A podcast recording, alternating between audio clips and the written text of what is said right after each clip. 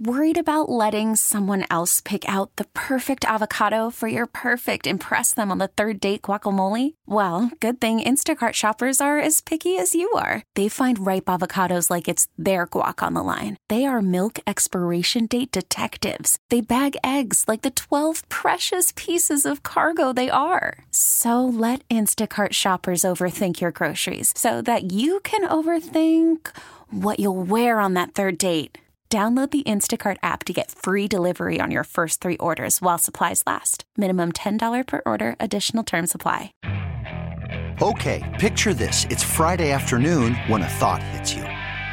I can spend another weekend doing the same old whatever, or I can hop into my all new Hyundai Santa Fe and hit the road. With available HTRAC, all wheel drive, and three row seating, my whole family can head deep into the wild. Conquer the weekend in the all new Hyundai Santa Fe. Visit HyundaiUSA.com or call 562 for more details. Hyundai, there's joy in every journey.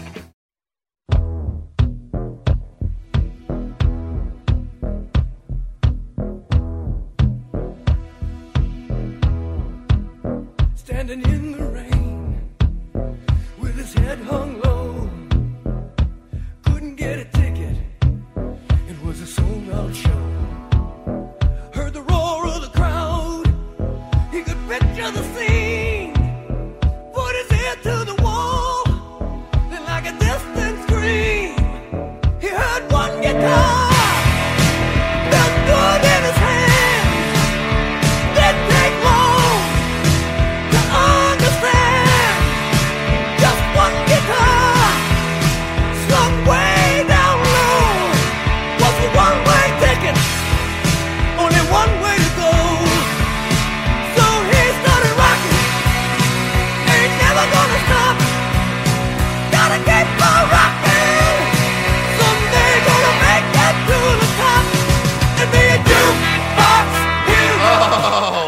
It feels so good to be back in here. Very cathartic to be back in the uh, studio with the boys. Welcome in. Let's get our heads right on a Tuesday, February twentieth. Ben and Woods, 97.3, The Fan. I actually feel like uh, feel like I'm a little bit out of practice. I was I was a little nervous driving in this morning, but uh, we will get through it. That I promise you. I think everybody's feeling much better. Well, not everybody. We'll get to that uh, in a moment. My name is Woodsy. I had the uh, the rockin' pneumonia, and my partner Ben here had the boogie woogie flu, and uh, it, it it was not our best seventy two ish hours uh, last week. Now, Paulie, our beloved executive, what in the world was that? Our beloved executive producer, uh, in the most in the most obvious timeline ever, It's just perfect. was feeling great and was like, "Oh, yesterday I actually feel like crap." I'm like, "Oh no, we're never going to get out of this cycle." But we are here. I just don't know how how I could have possibly gotten sick. I don't know. It's so weird. It's so weird. Um, these places are repulsive and just disgusting. The the radio studio. You, you, you listen to radio shows and you hear this sound. That's somebody playing with their mic and moving their mic around, and then oh, four of us share a keyboard, and you know people scratch their ass, and then they play with the mouse, and it's just. I started wiping down every day in here. I don't know really what to do beyond that, but uh, I also have two little kids at home. They're disgusting at all times. Um, so I, I- I'm doing the best I can here. I think the question is, which of us did Paulie get whatever he's got from? Was it from you, your walking pneumonia, or was it me who tested positive for the influenza A virus? So I had the actual flu. Now I had a fever. I had like, no fever. No really fever. high fever, and, and it took a couple of days for it to break. And you didn't have a fever though. You had like the really But I don't have that gnarly deep chest that stuff. Yeah. Right? So, but you don't have the fever. So we're trying to determine what Paulie may be coming down with. Well, we had a guy in the dugout on the tier one team. He's sick, so he he texted our group chat last night, letting everybody know he started feeling like death after the game. So Do you feel guilty when you feel like you got someone else sick a little bit? Not Like, really, because hard. I, I- mean, it's nothing you can. I don't- necessarily do I- about. I don't it. do the blame game of like, oh, you came in and you weren't, you know, because like if we were going to trace it back, Craig Elsten took a day off because he was sick. Then Ello had a day off because he was sick. Then I started feeling like death. Then you started feeling like death. I mean, I'm not blaming a soul, man. This is the way There's that so it- many people sick right now. Everyone's sick. Talk to our buddy Jack in, in L.A., the my, my postman Jack, and he goes, dude. He goes, I, I woke up and he goes, I had the flu and I, I haven't been able to get out of bed trying to go deliver mail in the flu with the flu. He said it was terrible. He, today, he called in uh, today. He said, I'm done. So everybody's just kind of feeling it right now. It's just that weird, that weird time of year, man. I would love to put myself in a bubble from like January to March um, because it is it's just nasty. So we're here, we're back. I feel great. Um, they put me on they put me on a full cycle of um, antibiotics. I got steroids. He goes, "Hey man, a lot of people." He goes, I, I don't know how you feel about like pills. I go, give me them. Anything that you want to give me Not- that's going not to a tier help one, me. apparently, Yeah, apparently because- not a tier one. Lay it How on does me. Woods feel about pills? Is it going to make me feel better? It will. gonna- wait, are I'll we take gonna get them. disqualified from Tier One baseball because you're on the roids? Yeah, I, got I had to take steroids, and then he gave me an inhaler, which I've never had before, which I kind of enjoyed walking around the house. But man, it just it was it was awful. So I got um, Tamiflu, which is what they give you to uh, speed up the process and get over the flu faster. I think it, I think it worked because within the next couple of days, I definitely started feeling better quicker than maybe I normally do when I when I get the flu, which it's been a while since I had it. So, hey, modern medicine, thank you very much for the uh, assist over the weekend. Yeah, pretty great. Uh, Squirrely in the chat asked him how my dad's wing is. My dad Gary had surgery, had Tommy John on his elbow, and he's doing great, man. He's already off the pain pills, um, and he is just trying to recuperate because you just forget how many things you do with your right hand. I said, "Oh, I know, Dad. I know. I broke my elbow in college. I had to learn to do everything with my left hand." He goes, "He's like, Oh, Bob, it's just kid stuff. you can't even he's like you can't even put socks on. I'm like i know. It's the literal word. You just tie your right hand behind your back for an hour and see how bad it is. He goes it's it's tough but he's uh he's doing really well. Thank you for asking. So uh man it has just been it has just been um a nightmare honestly. I hate missing work. I hate missing this show um, the only saving grace was that everything that was interesting about the Padres came down after we would have been off the air anyway right? The Xander stuff was after 10. Thank God. Thank God it was after 10. If it was Yeah. at 8.30, I would have just, I would have been like, Adam, just patch me in. I guess I'll just lay in bed and do this because uh, it was really the only interesting thing uh, that happened. But um, man, it was, it's good to be back. When you left here, I was very concerned about you when you left here, when you slept on the couch. Do you think it was the Alka Seltzer that, that really got you? No, I think it was the flu. The flu that got you. got Okay. me, All right, actually. good, good. I, I was nervous. Your mother was texting me. Please don't let him drive. I go. I, he says he's fine. Well, that's why I rested. That helped. I, I couldn't have. I couldn't have gotten home an hour before, but thanks to the hour of sleeping on the couch, I was able to get home just fine. And then went to urgent care later that day, and that's when I was uh, officially diagnosed. Yeah, yeah, I, I did as well. And uh, it was, it was, it was. uh, You know, I feel better, feel a little bit more rested, and um, able to get back in here and yes, dive into some of that really interesting Padres news that broke uh, while we were out. Talk about Eric Kutsenda, his first uh, speaking appearance. Um, there's so much to talk about in the world of baseball right now. Anthony Rendon obviously uh, ruffled some feathers yesterday. I've got an interesting, I had an interesting conversation about it yesterday, and I think I could see a little bit of both sides, but um, I want to get into that certainly. Uh, a lot of old white owners are just opening their mouths and sticking their foot directly in them right before the first game of the season. Like baseball, hey, hope springs eternal. Not for us poor owners, it doesn't. And it's just driving me insane. Um, the game of baseball right, sell, uh, right now with Scott Boras's clients sitting out there rotting, just hitting off the tee in their backyard, throwing bullpens, coaching travel ball in Blake Snell's case. Something is broken or breaking in the game of baseball. I want to talk about that today, too. I'm starting to wonder: is it possible at least one or two of these Boras clients aren't on a team by opening day? It's. I, I think it's massively reasonable to to accept that at this point. I mean, it seems like both sides are digging in and getting more and more stubborn. Boras not going to lower the asking price. Teams not really even willing to engage at anywhere near the the levels. Cy Young and not having a team on opening day. Not having a job on oh, opening day. Is there not a team that's going to be desperate enough that they're just going to cave and crack and pay that price that they're looking for? And, and maybe for one or two of the guys, but will all four of them get what they're asking for in the next you know, four weeks before.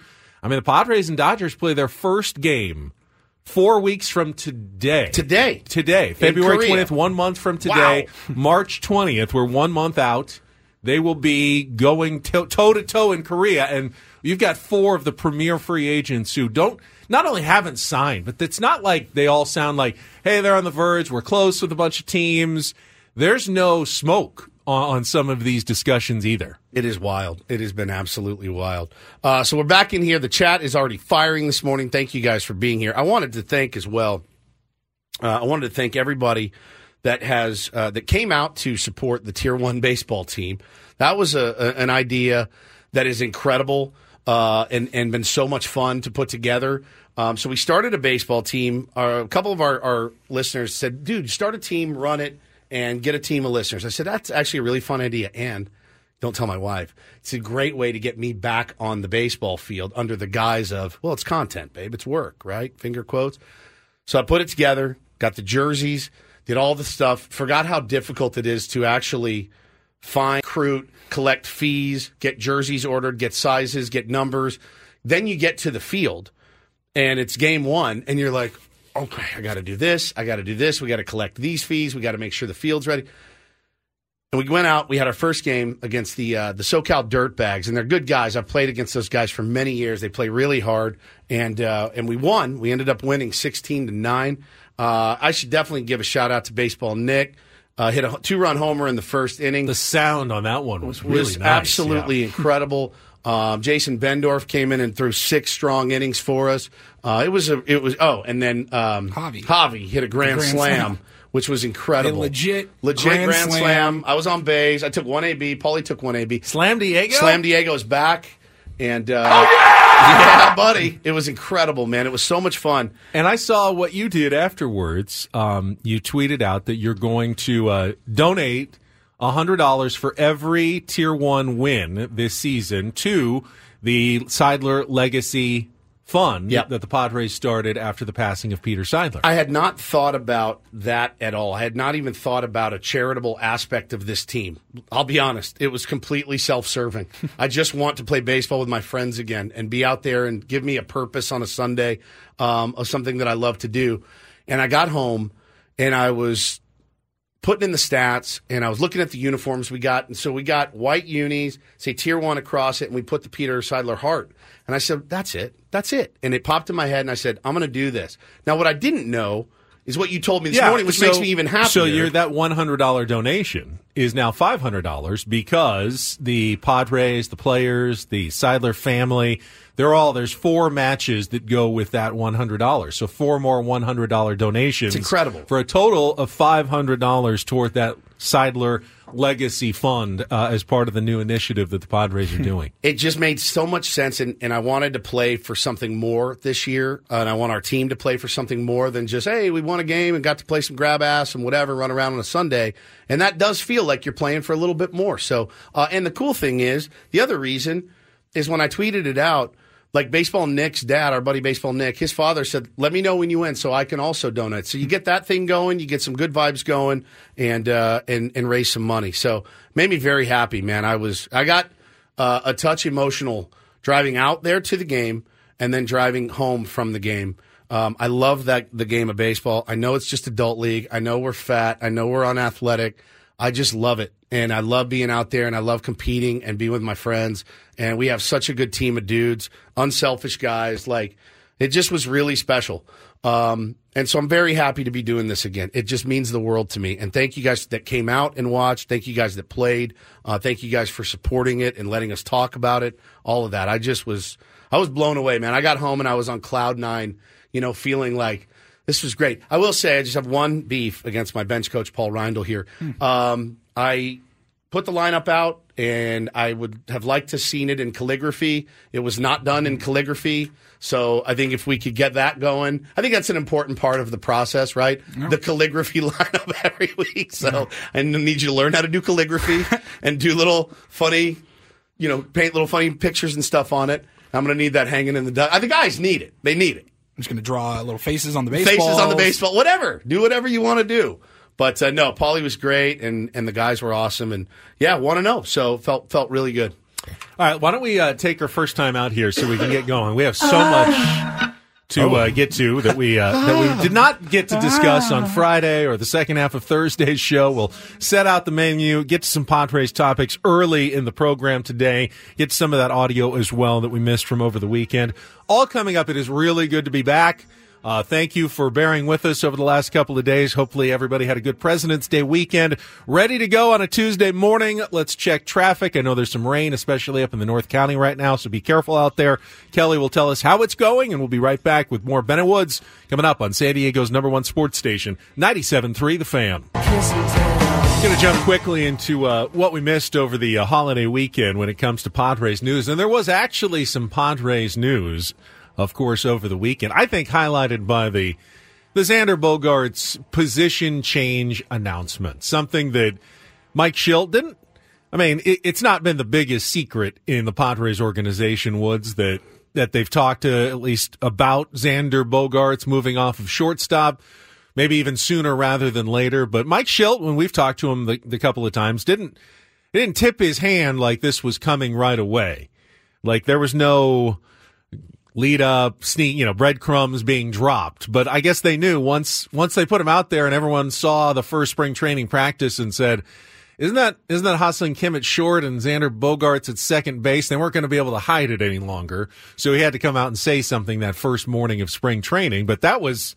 That to me was uh, was pretty groundbreaking news for your San Diego Padres. I'd say it's pretty substantial, Yeah. and and was a bit uh, I was a bit taken aback when I saw the news. Now, do you want my you want my thoughts on this now? or Are we going to wait till seven o'clock? uh, you can give me a couple thoughts on it now. Why I not? mean, look, at the end of the day, I saw all sorts of mixed reviews and I saw mostly positive, right? And I don't want to come in and, and be, you know, Nancy negative and be like, well, I mean, if if you construct your roster the right way, you don't have to make changes like this all the time. It's a bit of a cluster, if we're really being honest. It is a bit of a cluster.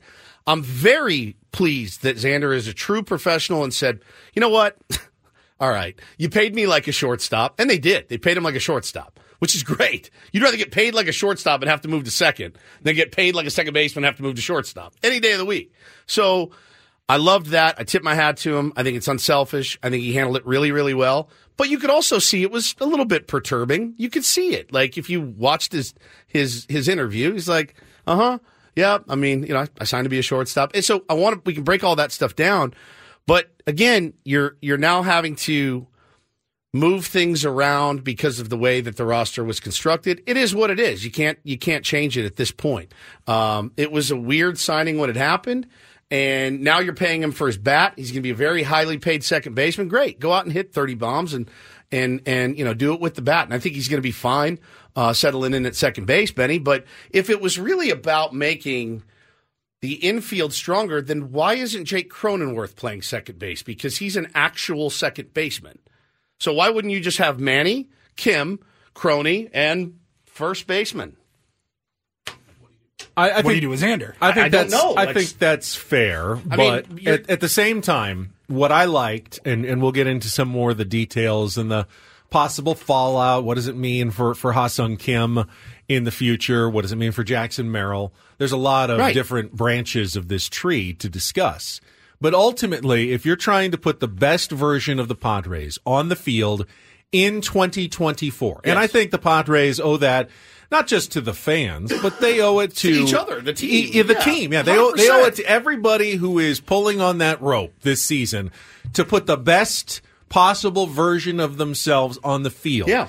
It has to include Ha-Seong Kim at shortstop. It absolutely has to. Now, the other thing is, and Mike Shildt, we're going to play the audio later. You guys have all heard it, but we'll replay it again. You know, Mike Shildt saying, look, you know, there were reasons for that. There were reasons, and you guys are free to speculate. Yeah. Uh, honestly, with a guy going into one more year left on his deal, which Ha-Seong Kim is, is this is not, I'm not being mean or anything like that. He's got one more year on his deal. Don't you want his value to be the highest it can possibly be in case you are going to flip him or trade him?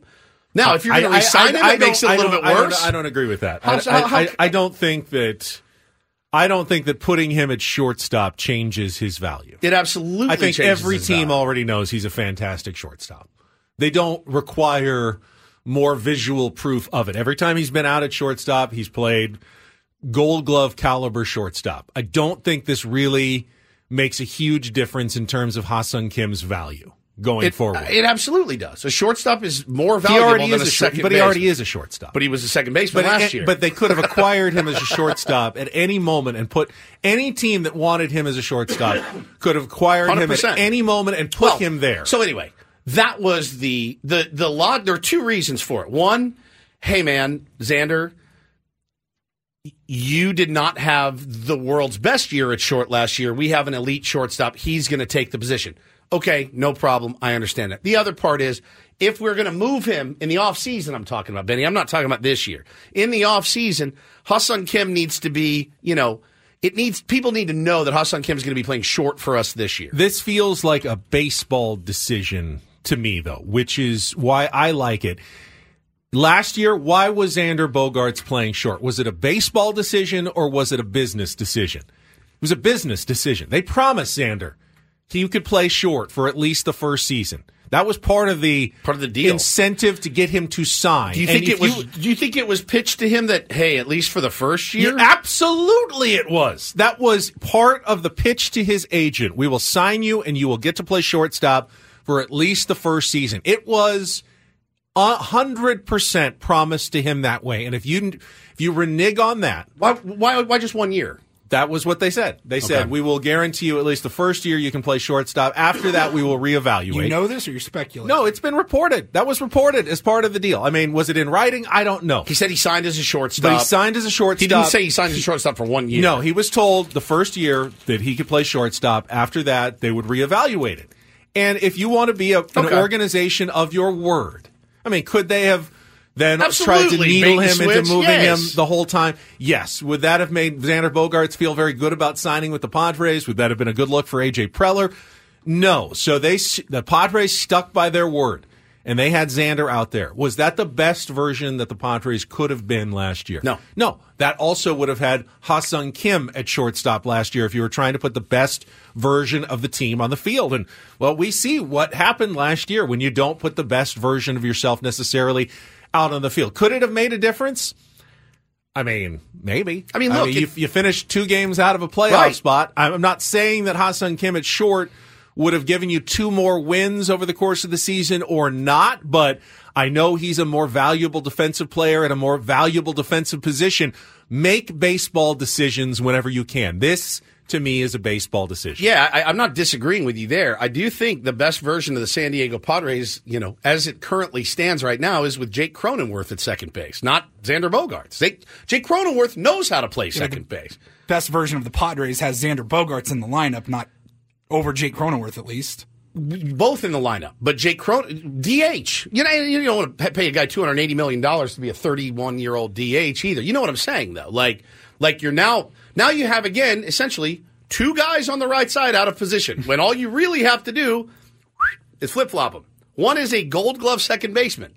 He should be playing. No, he didn't win Gold Glove, did he? All Star second baseman. He should be playing second base. But you're assuming Xander can just slide over and play first. I'm not assuming anything. He's already said he didn't want to do that. right. I know he doesn't not want to a play first first. He's not a first baseman. Let- Not- also not a second baseman. Let's talk about second let's base. talk about this more. We've got other stuff to get to as well. Um, Aztecs have a huge game tonight at Utah State. This is really one of their last chances to get a major road win in the conference. The one thing that they are lacking this year, they are up to number 19 in the country again, ranked again. Ooh, uh, that's always been bad news for the Aztecs this season, but we'll talk about San Diego State basketball. We're a little behind, of course, in our tier one tour because of uh, missing the end of last week. So we'll play a little catch up. We're still in the AL East. We're going to try to get to two teams today in the second half of our show Baltimore Orioles and the Toronto Blue Jays. We can uh, check them out. And we got some guests coming up uh, at 735 this morning. AJ Cassavell is going to join us from Padres spring training to get uh, us caught up on some of the news and notes from over the weekend. Padres.com's AJ Cassavell. And of course, Sammy Spring Training will check in a little bit later in the show today at 9 o'clock. Sammy Uh, will catch us right after Mike Schultz. Perfect. So if there's morning. anything new that happens this morning, Sammy will make us aware of it immediately at nine o'clock this morning. I get back to our regular features as well. Take on Woods. We've got Don't Do This coming up in our seven o'clock hour. So busy show today. We've got uh, ticket giveaway. The San Diego Mojo, the new volleyball team, has their first game on Friday. We'll give away some tickets to Viejas Arena coming up in the second half of Ben and Woods. So a very busy Tuesday. We're going to get started though when we come back and hear a little bit from new Padres control person, the man of mystery, finally speaks over the weekend. Eric Kutsenda. What did he have to say about the direction of the organization, the finances, the budget, the control of the team, the future of the San Diego Padres? Get to all of that coming up next with Ben and Woods on San Diego's number one sports station, 97.3 The Fan. Um, there is something to make this group aware of. Xander is, uh, is coupling with us and partnering with the group and the team. He's going to make. Um, the, he's going to go to second base, um, and Kimmy's going to going to play shortstop. Um, so uh, when you use the word, I don't use this word a lot. Um, my admiration for Xander Bogaerts went through the roof in this in this transition. Um, you know, he's going to go. He's going to get his work in. You know, it's it's. I can't say it's like etched in stone 100%. We're going to let him do it. We're going to see what it looks like. Uh, we're going to evaluate it, but it's not something that. I mean, he's all in right now to go over, give it its full due. Um, but my admiration for him to be a good teammate, to recognize that you know we have an an elite defender in in Kimmy who won a Gold Glove, to go back and, and play shortstop is um, I just admire and think it's very impressive, and it speaks a lot for his team first. You know, I'm, I care about our group, big picture. It um, it says a lot about him, so it's it's impressive. I couldn't agree more. And and don't get it twisted. I am not down on Xander Bogaerts, not even in the slightest. I love Xander Bogaerts, and um, again, I, I can I can love Xander Bogaerts and think that it was a superfluous signing last year, which I think no one can disagree with that. You didn't really need a shortstop last year. You wanted to make a splash in the market. You did it. Now he's here. He's a good hitter. Uh, he's got the potential to be a, an even better hitter than he was last year. I love Xander. I think he's a leader. I think he's a great teammate. I think he's a, a charismatic dude. I love that he's a San Diego Padre. I absolutely do. But the the but in that is if it's a baseball decision, Ben, and you really want your best, you know, your best your best guys out there. Now you've got two guys on the right side, left side set, the one of the best in baseball. Couldn't be more over there on the left side. Do, is there any concern now about? Okay, will the offense suffer? We saw Jake when Jake moved off second, moved to first. His offense suffered. Will Will Xander see some of the same things? I don't know. I don't know, but I know he's never played second base before. So again, this is not a Xander Bogaerts problem. This is a San Diego Padres roster construction issue. And now you've got Jackson Merrill, who now you're converting into an outfielder. You've got other shortstops coming up through the pipelines. You have a lot of shortstops, is what I'm saying. And these are the cards that you have dealt yourself. And now you have to figure out where they're best played. And that's all I'm saying. I think uh, some good managing there from Mike Shildt. You could tell he wants Xander to feel good about this decision. Thus, the effusive praise, the admiration, Hundred percent. The oldest trick in the book, man. He- Yeah. He, wants. He's doing not just the X's and O's managing, but he's doing a little personality managing right there. He wants Xander to feel good about this decision because I think there's some genuine optimism from the Padres that Xander can be not just an adequate second baseman, A but, really good but one. be a really Yeah. good second baseman for several years to come. And you know, with Jake, don't don't even know what his future is. If he doesn't bounce back this year, there I don't know that there's a spot for Jake Cronenworth on the Padres going forward. So 100%. I can see why you don't necessarily want to commit. All right, we're making Jake our second baseman for the next seven years. Don't know if he doesn't hit. But he's wait. not anything for the next seven years. But wait, you don't just because you signed Jake Cronenworth to that deal, you don't have obviously you don't have to commit to him at a certain position because they just signed Xander Bogaerts for eleven years and moved him off after one year. So you don't have to commit to anything. It does it's not etched in stone. No, but I think you have to kind of commit to Xander something at this point. Whether it's going to be shortstop, no. Second base, yes. F- first base, you know, clearly he did not want to move to first base. That was very, very evident and, and, maybe obvious. there's a bit of a compromise in this, but I think the Padres feel good about his chances at second base. Well, don't let giving me- him that well, opportunity. Don't let me rain on your parade. I, I'm excited about it too, and I think it's a good move, and I'm excited to see how it works. I don't want to be the you know come in here and pee in everybody's Cheerios this morning. The other part that we haven't really gotten into yet, though, is does this move tell you, as a fan of the team, that the Padres aren't going to trade Ha-Seong Kim? so now? I saw. So I saw there it. was there was more. And if they're not going to extend him, are we just going to do this dance again? There was a year? lot of what does this really mean Right. out in, in Padres fandom about the, the move of Xander Bogaerts to second base, and I saw like if they're thi- shopping him, that was a weird move to announce. this on this Friday means morning. they're going to trade Ha-Seong Kim because they want to build up his value and he's going to be sent at the deadline. This means they're going to extend Ha-Seong Kim and they want him to be the shortstop for the future. There there may be some truth to that. I I mean anyone who doesn't think they want to extend Ha-Seong Kim is not paying attention. They would love to keep Ha-Seong Kim around. and the he- question is whether they can afford Correct. to keep Ha-Seong Kim around. But there's no one in the Padres organization from the very top, AJ Preller, teammates, everybody loves Ha-Seong Kim. No question. And Ha-Seong Kim loves it Yeah. here. And he even said, I was reading some some quotes from him over the weekend that said, yeah, like I'm going to talk to my agent about that and we're going to have those conversations. He said, I do wonder, he goes, I, the love that I get here in San Diego is through the roof. I do wonder if I would get that same kind of love somewhere else. And I mean, I don't know how you couldn't love the guy. I love him here. That left side again, generational. I love it. Those it's going to be the slickest thing you've ever seen. Those two dudes are tight and thick as thieves. It's going to be incredible. But I saw this is a uh, this is a precursor to Jackson Merrill moving to shortstop next I year mean, after Ha-Seong Kim is gone. Is, is Fernando Tatis Jr. moving back to short off the table? They, what's what happens when you have nine shortstops? Now, don't forget that there's a certain radio show in town, uh, Three Portly Fellows, that told you last year this is a great idea. Get as many athletic players as you can in the infield, and no one will ever get one through.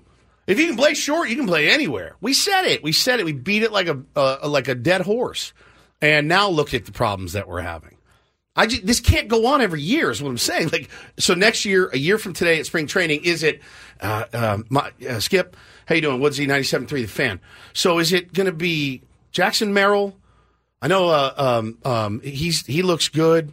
Uh, is it going to be Xander Bogaerts? Is he going to go back to short?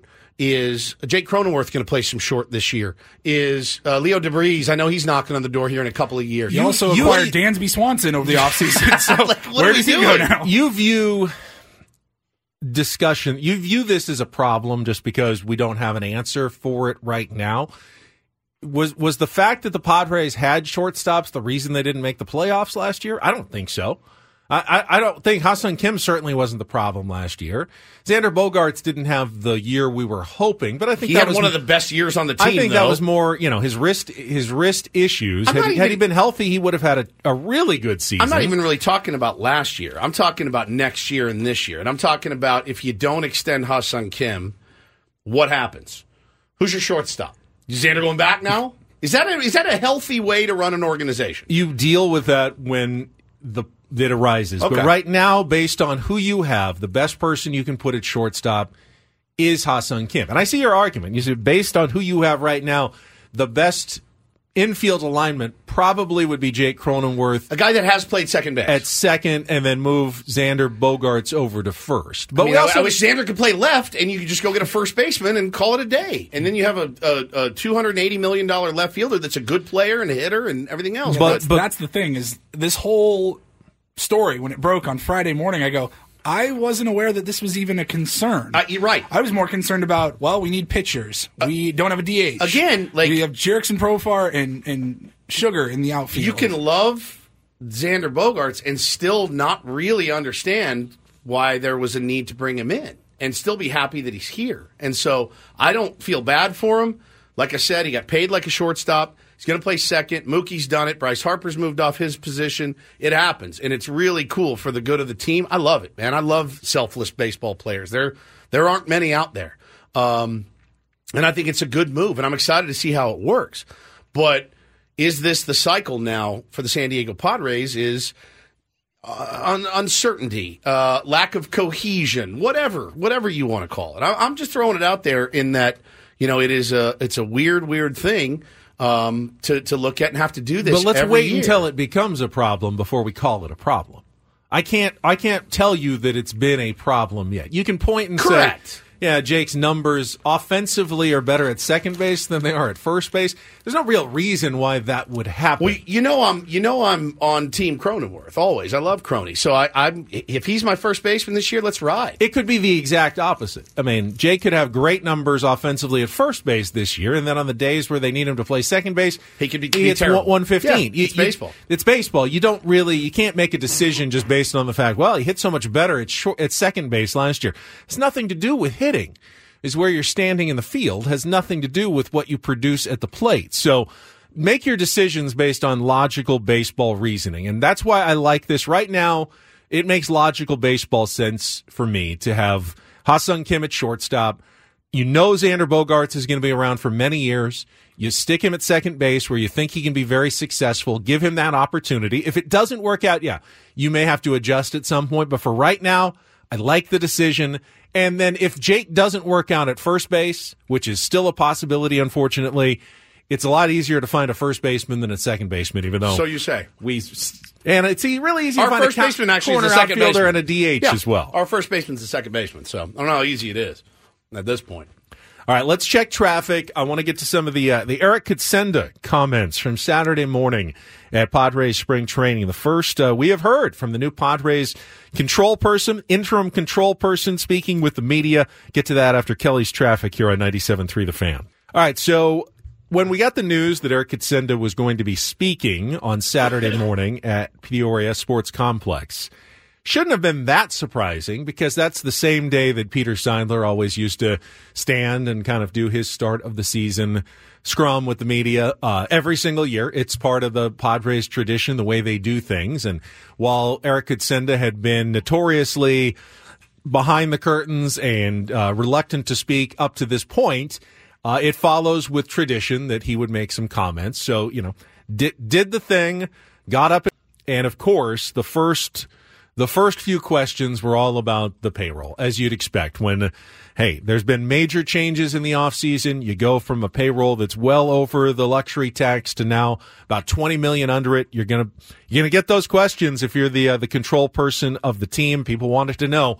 All right, so why is uh why is payroll like a hundred million dollars lower than it was at this time last year? Yeah, I think we went into the year with the view of, of assembling talent and, and balance for the team. Um, payroll is an output of that, and I think as AJ's described, you know, we're not necessarily done. It's been a kind of an odd free agent market uh, evolution this year, and so we're um, you know we're marching toward building the, the talent pool that we think can win this year. How much flexibility is there for what the rest of the offseason might bring? There's flexibility. I mean, we don't get into specific payroll numbers, as you guys know, but um, you know, we're working every day on, on, on different enhancements to the roster, as well as, as some trades and free agent stuff. So the, the you know the roster is still in progress, and I think AJ's described that as well. Are you looking to reset the luxury tax this year? Again, the, that'll be an output of, of the mission of kind of bringing a talented group together. Um, so we'll see. Um, I you know I, I didn't really know what to expect, and I did. I was you know championing him coming on at some point since the the passing of Peter. I know this is a situation in in um, Major League Baseball that doesn't happen all the time, right? It's not something that that happens when a beloved owner passes away, and there's a, a bit of a. Um, there's a bit of um, it, there's got to be a transition between things and we own this part and this part but you're going to be the point man and you can tell that he's a thoughtful guy you can tell that he spent a lot of time with Peter Seidler.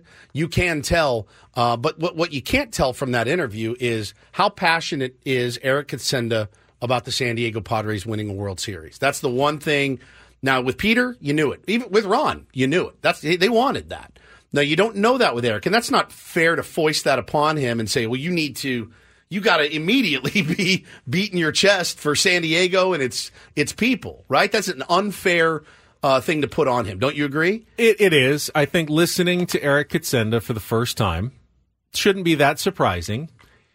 Well, you know, it's uh, it's tax season. It sounds like you're going and talking to your accountant, Correct. about you know your your taxes and your bottom line. And by the way, kind of a compliment. You know what Eric Kutsenda is? He's a certified public accountant. That's his training. That's what that's what he does. That's how he started. That's part of his role with the business, with Seidler Equity Partners, and now with the San Diego Padres. So the fact that he sounds like a CPA means he's doing what his job is.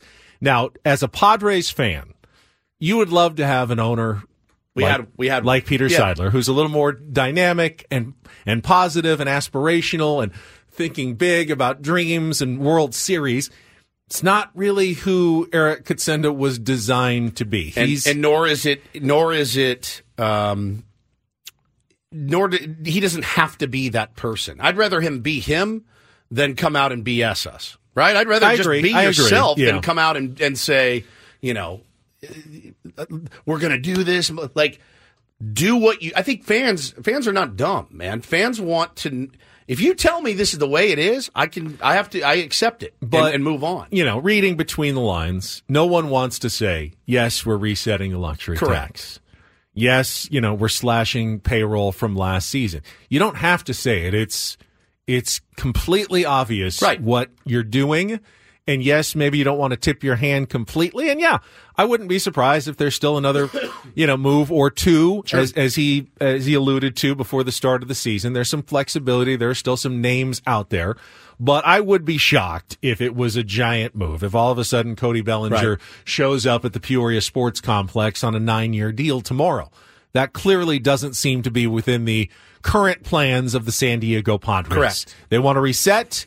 They don't want to be paying money for nothing. I mean, who who among us likes to pay big money for nothing at just, all? just me pretty much the only one in here that will spend money for and nothing. when when you're over the luxury tax, as the Padres were last year, they spent thirty-seven million dollars on nothing at all, on a luxury tax penalty for a team that didn't even make the playoffs. That's that's going to sit in anyone's craw, No doubt. I mean, it's bad enough to pay for the things you have to pay for, but to then pay and on top of that for nothing at all is not going to sit well with any business. No so, question. Uh, so I do understand the desire to, to reset that that penalty level and get below the luxury tax. I did think it was important that he spoke, and now that he's spoken, I'm good. I I, I kind of know I'm not going to be beating the table saying we need to hear from Kutsenda. Like he spoke.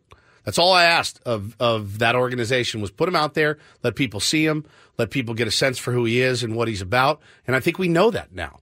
And I and I think um, you know, again, there's rumors of transitions being done down the road to the back to the Seidler, Seidler family with somebody there in charge. We'll see how the, all that plays out. It has been, and I do think fans need to give, you know, a small pause because it has been a difficult transition for him. I'll give him a pass for that. All right, so uh, a few comments from the new control person for the San Diego Padres, part of a, a big weekend of activity in Peoria. We'll talk more about it coming up. Also, have Take on Woods ahead, a chance to qualify for a trip to Las Vegas. We'll play our first game of the week on a Tuesday morning next here on San Diego's number one sports station, 97.3 The Fan. Worried about letting someone else pick out the perfect avocado for your perfect impress them on the third date guacamole? Well, good thing Instacart shoppers are as picky as you are. They find ripe avocados like it's their guac on the line. They are milk expiration date detectives. They bag eggs like the 12 precious pieces of cargo they are. So let Instacart shoppers overthink your groceries so that you can overthink what you'll wear on that third date. Download the Instacart app to get free delivery on your first three orders while supplies last. Minimum $10 per order, additional term supply. Okay, picture this. It's Friday afternoon when a thought hits you. I can waste another weekend doing the same old whatever, or I can conquer it. I can hop into my all new Hyundai Santa Fe and hit the road. Any road. The steeper, the better. Because my all new Santa Fe is available with HTRAC, all wheel drive, so I can hit the trail without a worry in the world. Heck, with three rows and best in class rear cargo space, I can pack the whole family in with all our gear. We've got available dual wireless charging for our phones so we'll never lose touch with civilization, and we won't lose touch with the primordial power of Mother Earth. So which is it? Waste the weekend or do something a little more epic? And conquer it in the all-new Hyundai Santa Fe. Visit HyundaiUSA.com or call 562-314-4603 for more details. Hyundai, there's joy in every journey. So things trending in a positive direction for the uh, San Diego State Aztecs over the weekend. Got the big win over New Mexico on Friday night, avenging uh, their worst loss of the season.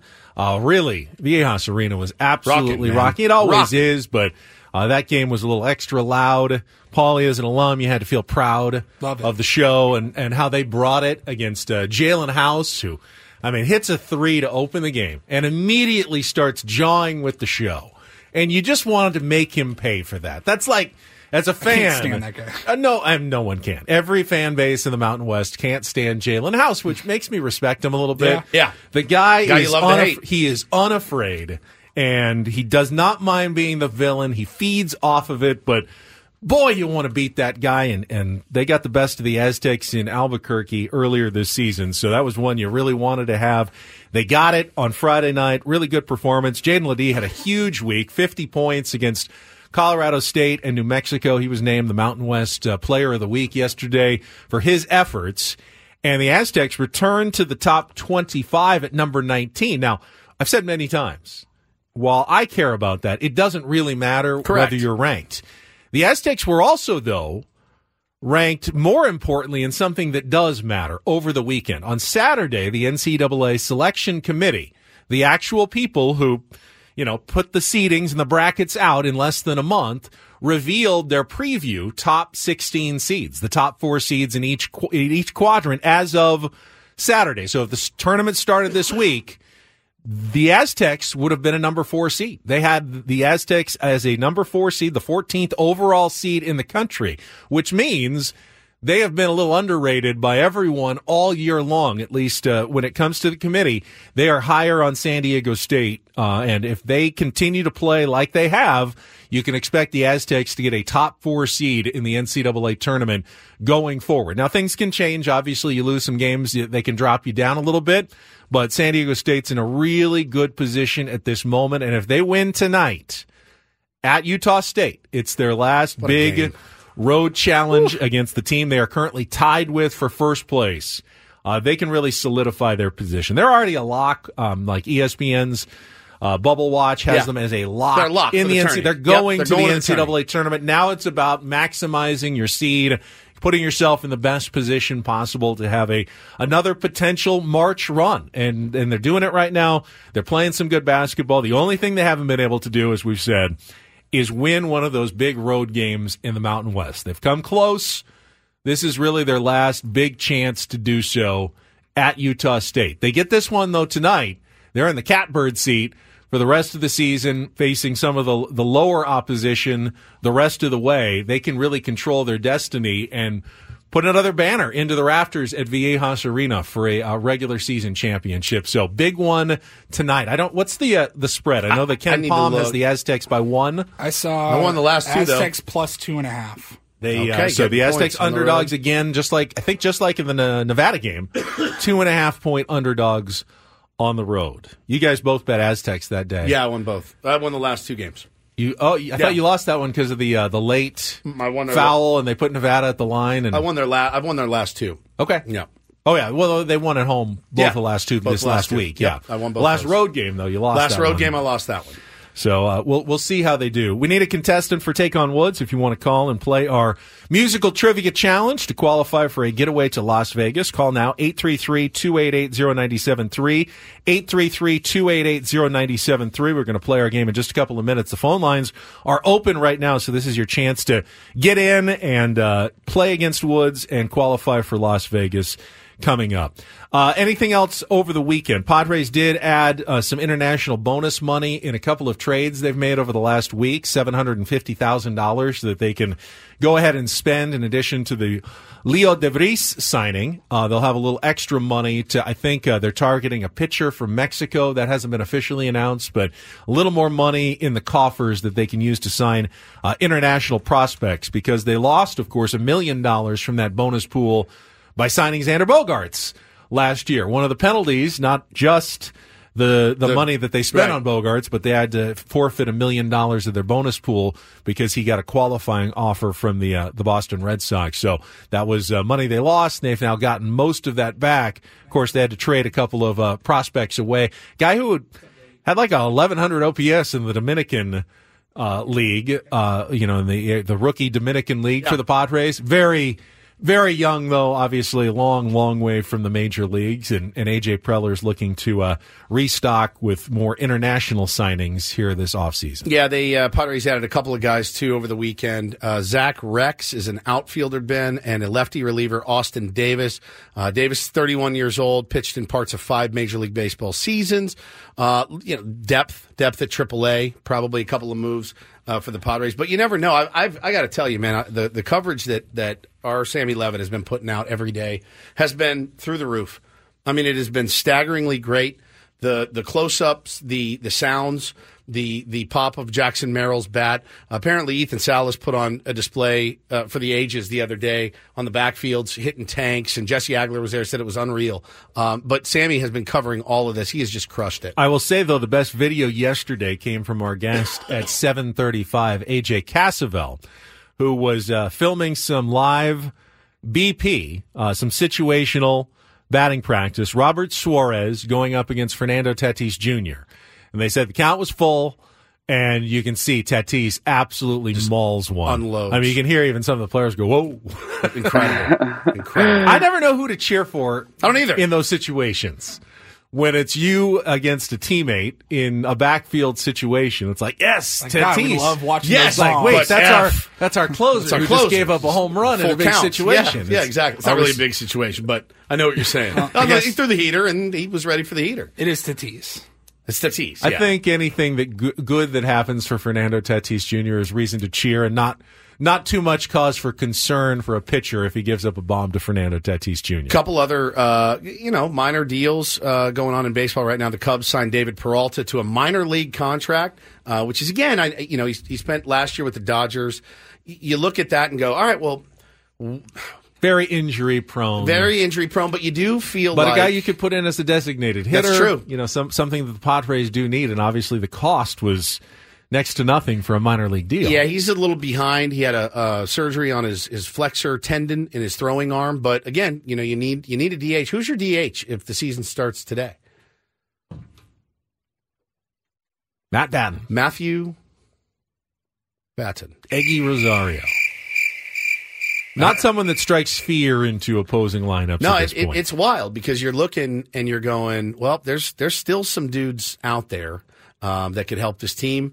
But you, you see somebody on a minor league deal, and you're like, okay, well, that's really nothing. Why? I, I just I'm I'm curious as to why we're not in on more of it. And one pitcher who had been linked to the Padres this offseason, Hyunjin Ryu, is reportedly signing with a Korean team, going back to Asia as opposed to signing with a Major League Baseball team. So uh, obviously, if he was, uh, you know, someone in discussion with the Padres, they did not come to terms on a price, and he decided he's better off going back to the KBO rather than sticking around in Major League Baseball this season. it's been a wild one, man, this offseason. It has been a really, really wild one. And, and uh, the rumors are that Blake Snell has an offer on the table. I don't know if it's been discounted yet, but uh, offer on the table from the Yankees for a, a not a not a huge long term deal with, but they, they said offer out to Blake Snell.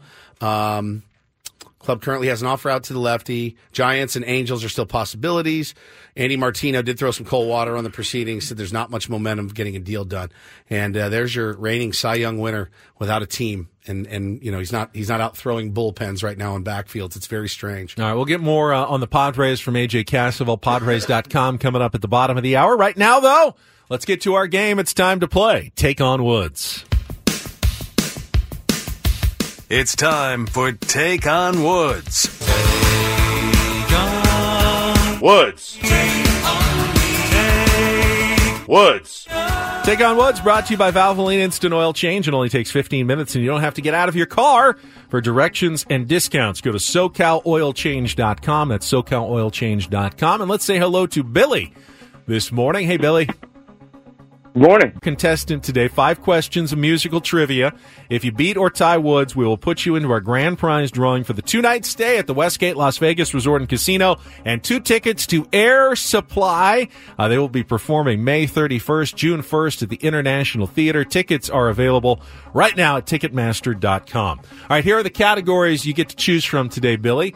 Uh, still have add a zero, uh, which is uh, you know, start with uh, like one, and then you add a zero to each answer until you get to the end of the uh, the category. Gonna be good. Uh, that's uh, gonna is the key word for all those answers. And call me Jim. Those are musical artists named James. So of add a zero, gonna be good, or call me Jim. What would you like to play? Let's do a zero. Add a zero. It's been sitting there for a while. I'm looking forward to this. I think today's game will be fun. All right, so after you can get to hopefully our two second song title, you're going to add a zero every single time to help you come up with the next answer in the sequence. You'll have 60 seconds to answer as many of the five as possible. If not, say pass. We'll come back to it. Try to keep uh, in mind which uh, which zero you're on. It'll help you with the answer later on. But uh, 60 seconds. The category add a zero. Billy, are you ready to play? Ready. All right. You need to give me the title and the artist of the music that Paulie plays to score this first one. 60 seconds on the clock. Your time begins when Paul plays the music. Good luck, Billy. Let's take on Woods.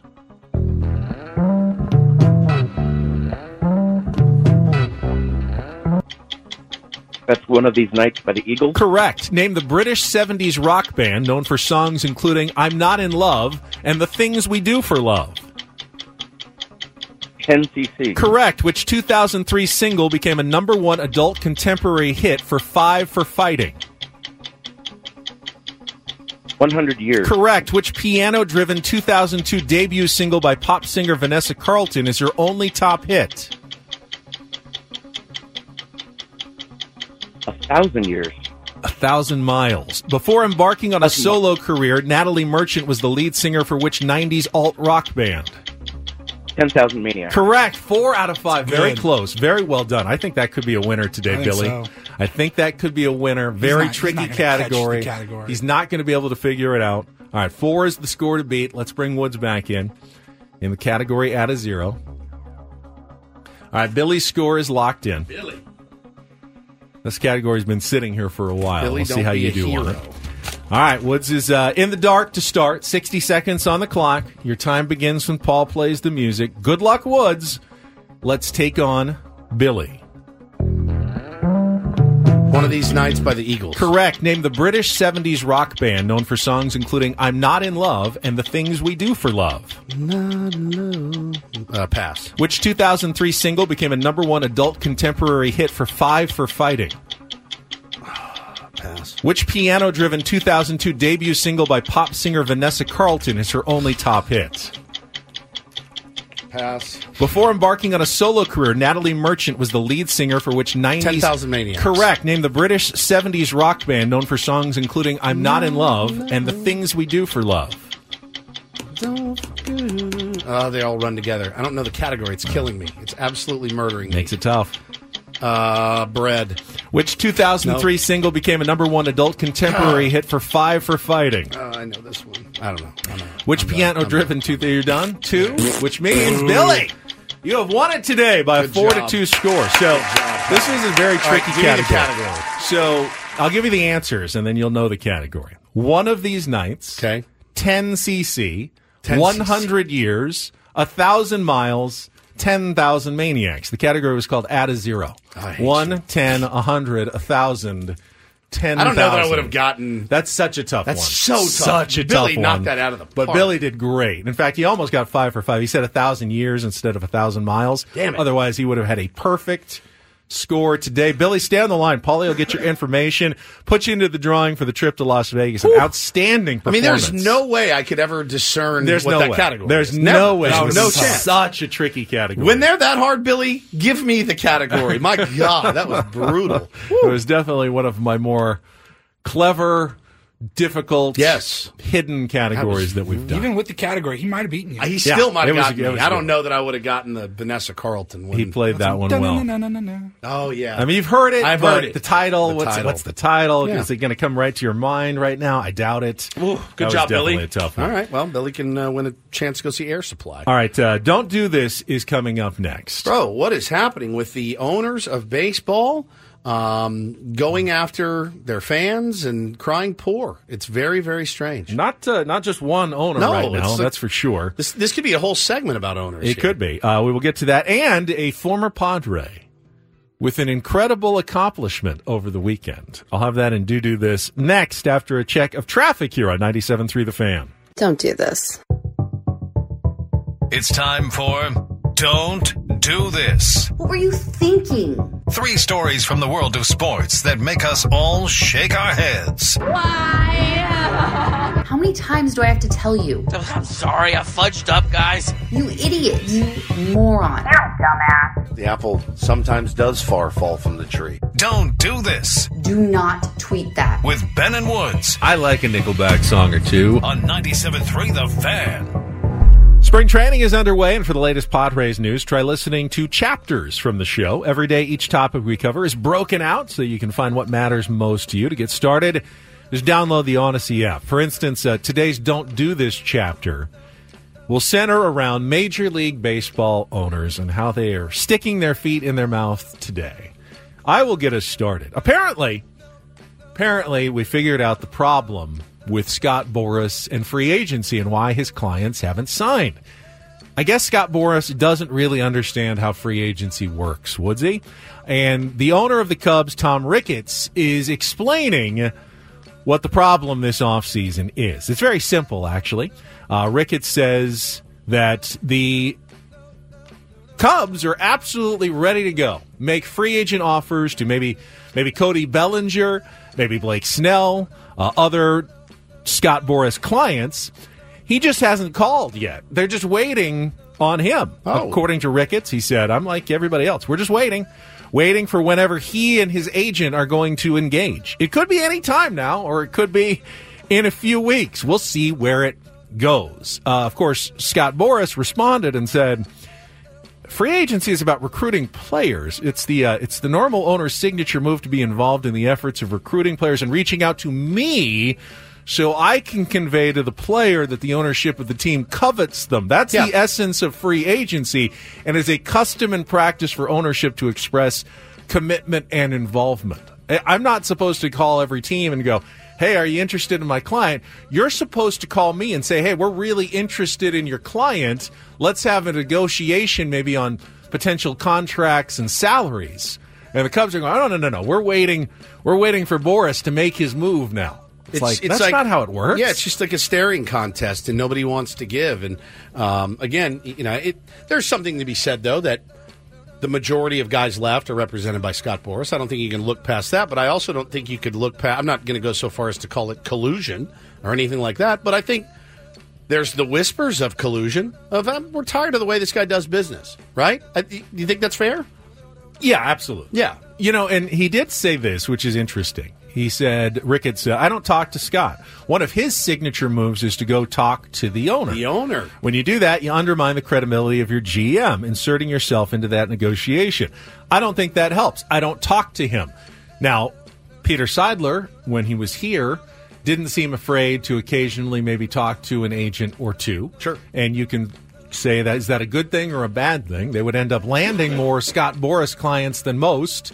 Uh, maybe perhaps because Peter Seidler was willing to get involved. Did it undermine AJ Preller? Did it cause them to have to pay more for certain clients? It's possible. Possibly, It's yeah. I definitely. can- I can think of one. It's definitely a factor. So you can kind of see that one both ways from uh, Tom Ricketts. Uh, all right, so continuing in the the uh, the owner sticking his foot in his mouth. I mean, if you're a Diamondbacks fan, you're you're feeling pretty damn good about what happened last season. What a fun run it was for them, making it all the way to the World Series, only to lose to the Texas Rangers. Well, uh, yesterday their their owner Ken Kendrick spoke, uh, and he's very frustrated because he's not getting the public funding, Ben, that he wants to upgrade Chase Field. Listen to his comments. One sec. Paulie's going to get it loaded.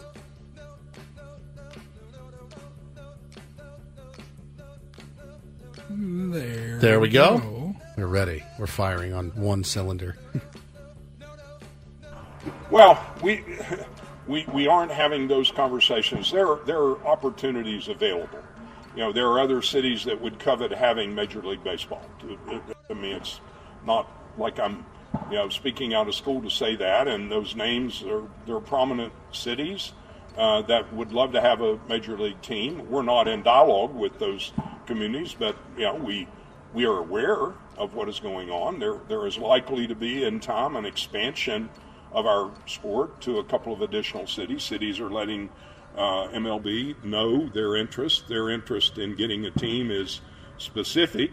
Uh, they would be happy with a brand new franchise, but they would certainly be very happy, you know, with Oh. frankly a successful existing franchise. It's not where we are spending time or energy. Uh, we may run out of time in Phoenix. What? We hope that won't happen. Uh, you know, we're you know we're hard at it. We're continuing to have meetings. We've ramped up the uh, dialogue in every way that we know how, uh, and we'll continue to do that. So we are we are having meetings about getting some public funding to upgrade Chase Field, which is a dump, by the way. Uh, we're going to get some some public funding for that. We're not putting a lot of energy into it, but we actually are. We're hard at work on it. Um, the thing is, there are going to be a couple of other cities that would really they'll love a new team, but they would take the Arizona Diamondbacks in a New York minute. It's it's baffling to me the, to get up in front of your fan base and dangle the possibility that we may even be thinking about sitting down in a meeting to talk to somebody in Portland about moving to Portland or Nashville or or anywhere else uh, after what you guys have built uh, so far and and with a bright future and, and you've spent money you've spent money in the offseason you've improved your team it just feels like you go in let the air out of the, the balloon a little bit uh, you know your third day of spring training right That was Ken Kendrick thinking he was clever. How can I threaten that if things don't go my way, we may need to consider moving without actually threatening that Right. we're going to move? When you say though to your fan base, "Hey, we we may now we've done that to our fan base before. Listen, we may run, we our contract may run out. That was the truth. You, the, what they're doing in Arizona, though, he just wants. He's a billionaire that wants other people to pay for his renovations and his upgrades. I mean, and that's how really the rich stay but rich. but here's the thing: when you when you sort of threaten that you may in the future Sucks, dude. have to move if you don't get what you want, that that's actually a threat now. Yeah, that's you can't straight up just threat. because you We've said seen it. we're not re- actively talking to any other cities. But we Once know you- they exist. Once you point it out, that's you've already made the threat. Now, yeah, you, you don't need to bring you you up. you're making everybody aware that you're willing to pull the trigger on going on a move to another city if you don't get what you want. You- Better you, to made just- that threat. Better to just say, yeah, we're you know we're still pounding out those meetings right now. You know, our, our goal is to stay in Arizona. Obviously, I mean we love it here. We saw the the support last year for the World Series run. We got a great. The Mike Hazen's done a great job in the offseason. Look at these guys we brought in. No, come on, guys, And, we're, and we're if it sounds familiar to San Diego fans, yes, yeah. the Chargers were always saying, "Yeah, we're going to continue working here in San Diego." But there was a story out of Carson or L.A. about stadiums. You know, they were always linked to it. It was always that that threat that was dangling over everybody's head. Awful, and it's man. a it's a real threat, It and really it's is. there. I mean, you can't you can't take it lightly and just say, "Well, where's he going to go?" because they will. They will up and move, even if they don't have a place to play. and they've already indicated that now they will go And- if they don't get what they want. And Ken Kendrick now knows, hey, the commissioner will unilaterally just approve this, even if we don't have a home at this point, based on how it's gone in Oakland so far. Easy name to remember. Ken Kendrick. Ken Kendrick. I don't trust those guys like Ben Benning, Steve Stevens, Paul Paulson. Your parents are unorig- un- unoriginal, I think. Now, sometimes a guy just it's their nickname. Hey, Ken Kendrick. Ah, can't call him Kenny. Kenny Kendrick. But his That's his actual name. name. is like Stewart or Right. something, and they just don't refer to him by that. Kenneth Kendrick, Steven Stevens, Ben Bennings, and Paul Paulson. That's how we do it. All right, do do this. Final little do do this. I saw this was pretty. mega doo This was pretty fun over the weekend uh, from at Heath Bell 21. And there's some video here. In Las Vegas, in a tournament, finally bowled a 300 Come on, game. dude. Awesome. First one ever. Think I'm going to go pro now. And you see him giving it the old hip thrust on the final strike. Who do you think you are? I am. I did. Do you know how many strikes does it take to bowl a perfect game? Woods? 13? 12. 12. So close. Very good. Get the 10 and then the extra two. Then the extra two. How much are you soiling yourself? At about when do you start soiling yourself? Eight, or eight, I think. Six, seven, Six. eight. Yeah, Yeah. Like the the perfect. I mean, if you're six. decent, I've never gotten more than three in a row. I don't. I've gotten a turkey once. I think. Yeah. That's what they call a turkey in the biz. True. Uh, good for him, man. Our own uh, little Mookie Betts, Heath Bell. I didn't even know he was a bowler. I just saw that that guy retired uh, like in the last week over Thought he already retired. 41 years in uh, I thought he was professional bowling. Pete Weber. Pete Weber. He I- Honestly, if you had played Peter Pete Weber, dead or alive, I would have said, I am. would have said passed away a while he. ago. I saw a quote actually. Uh, maybe that's from the same piece, Paulie. But he said, "You loved me or Yes. you hated me, but you watched." I said, "God, that's as hard as it gets." Who do you think you are? I am. Guy's he's brilliant. And that's don't and do do this for a Tuesday. That was Don't Do This with Ben and Woods on 97.3 The Fan. Uh, we'll come back. AJ Cassavell is going to join us. Padres.com covering the team at spring training. Get caught up on all the biggest stories from your San Diego Padres next with Ben and Woods on 97.3 The Fan. I'm Sandra, and I'm just the professional your small business was looking for. But you didn't hire me because you didn't use LinkedIn jobs. LinkedIn has professionals you can't find anywhere else, including those who aren't actively looking for a new job but might be open to the perfect role, like me. In a given month, over 70% of LinkedIn users don't visit other leading job sites. So if you're not looking on LinkedIn, you'll miss out on great candidates like Sandra. Start hiring professionals like a professional. Post your free job on linkedin.com slash recommend today. This episode is brought to you by Progressive Insurance. Whether you love true crime or comedy, celebrity interviews or news, you call the shots on what's in your podcast queue. And guess what? Now you can call them on your auto insurance too with the Name Your Price tool from Progressive. It works just the way it sounds. You tell Progressive how much you want to pay for car insurance, and they'll show you coverage options that fit your budget. Get your quote today at progressive.com to join the over 28 million drivers who trust Progressive. Progressive Casualty Insurance Company and Affiliates. Price and coverage match limited by state law. Do do this. We just heard, or don't do this. We heard Ken Kendrick talking about potential expansion as well in Major League Baseball. And this morning, just a few minutes ago, Jeff Passan came out with a piece at ESPN.com about expansion is coming. Uh, and, you know, went through some of the possibilities that, you know, Salt Lake City, Na- Nashville looking like two of the definite leaders in the clubhouse for the 31st and 32nd Major League Baseball teams. Pointed out, though, that there hasn't been a new team in baseball since 1998 when the Diamondbacks and Rays entered the picture. And that's the longest stint now, 26 years without an expansion team since they went from 1901 to 1961.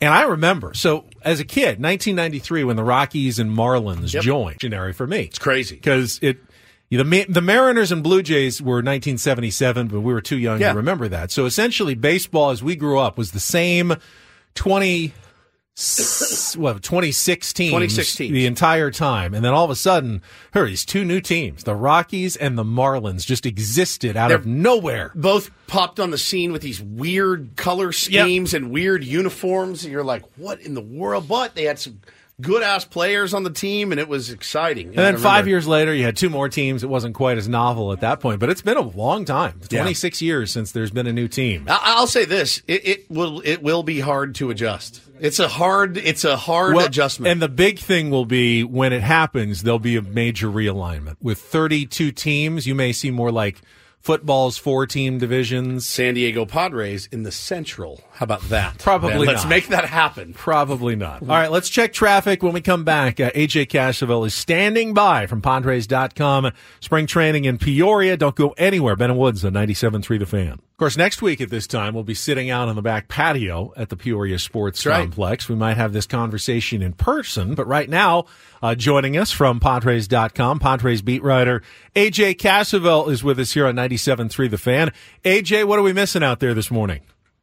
Uh, not a whole lot this morning so far, but we're, we're two days away from games, so that's uh, that's always exciting. You're missing photo day actually, so lots of people dressed in their full uniform today, as opposed to the the spring training thread. Well, AJ, I really love the piece that you dropped over the weekend. The ripple effects, uh, five ripple effects of Bogaerts' position switch, and we, we've talked about it a little bit this morning. And you know, I, I I didn't want to come in and throw cold water on on everything immediately. I feel like I kind of might have early in the show, but is this a I- look?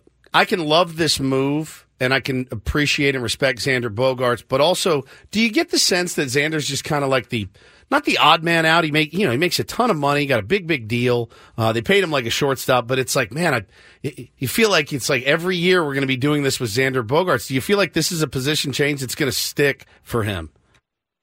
Well, it depends on how he fares with the position change itself. I I tend to think he'll be pretty good at second base, just based on kind of his. I mean, his footwork at shortstop's good. His, I mean, his hands are quick. I, I I think he'll probably fare pretty well at second. And obviously, you have Jake Cronenworth who can play Gold Glove finalist caliber second base, and so the questions are going to persist if Bogaerts isn't that great at second. Does he should he move to first base? Should he move to left field? Like other areas of need. And you're right, like the the fit with Bogaerts is an interesting one because it's not like what the Padres needed at the time because they had a shortstop, they had a second baseman, they had a third baseman who they ended up extending before uh, Bogaerts could have made the move there. So, so odd man out is probably the wrong way to say it because he is an integral part of this lineup. 100%. probably going to hit second or fourth, but um, it, it, it's going to be interesting to see how this how this transition goes because switching positions to the other side of the diamond, which he's never done in his life, is going to come with some challenges. I, I would say probably not fair to grade it based on how he does early, certainly in spring training, maybe early in the season, but toward the end of the season or towards the middle of the season, if he's playing a solid second base, maybe he entrenches himself there. Guys tend to have longer shelf lives than than they do at shortstop uh, at, at second base, so that could that could become a long term home for him. AJ, if this was the right move for the Padres now, and I think it probably is, wouldn't it have been the right move last year as well? And did the Padres simply not do it because they promised Xander that they wouldn't, that he could play shortstop for at least one season? It was probably it probably would have been the right move last year. I think the the I don't know that the Padres envisioned Kim having the humongous breakout season that he had, and so if Kim's more of a versatile kind of the, the fourth guy in that infield that can move around and play all the spots and fill in for guys when they need that day off, maybe that's what they were planning for, and then he kind of exceeded everyone's expectations by going out and for at least the first five months before he struggled in September, being kind of all star caliber, um, got some MVP votes, like that level of player then absolutely he's the shortstop. I think Xander Bogaerts was pretty solid defensively at shortstop last year, at least kind of compared to what he was earlier in his career with the Red Sox. He was a pretty solid shortstop.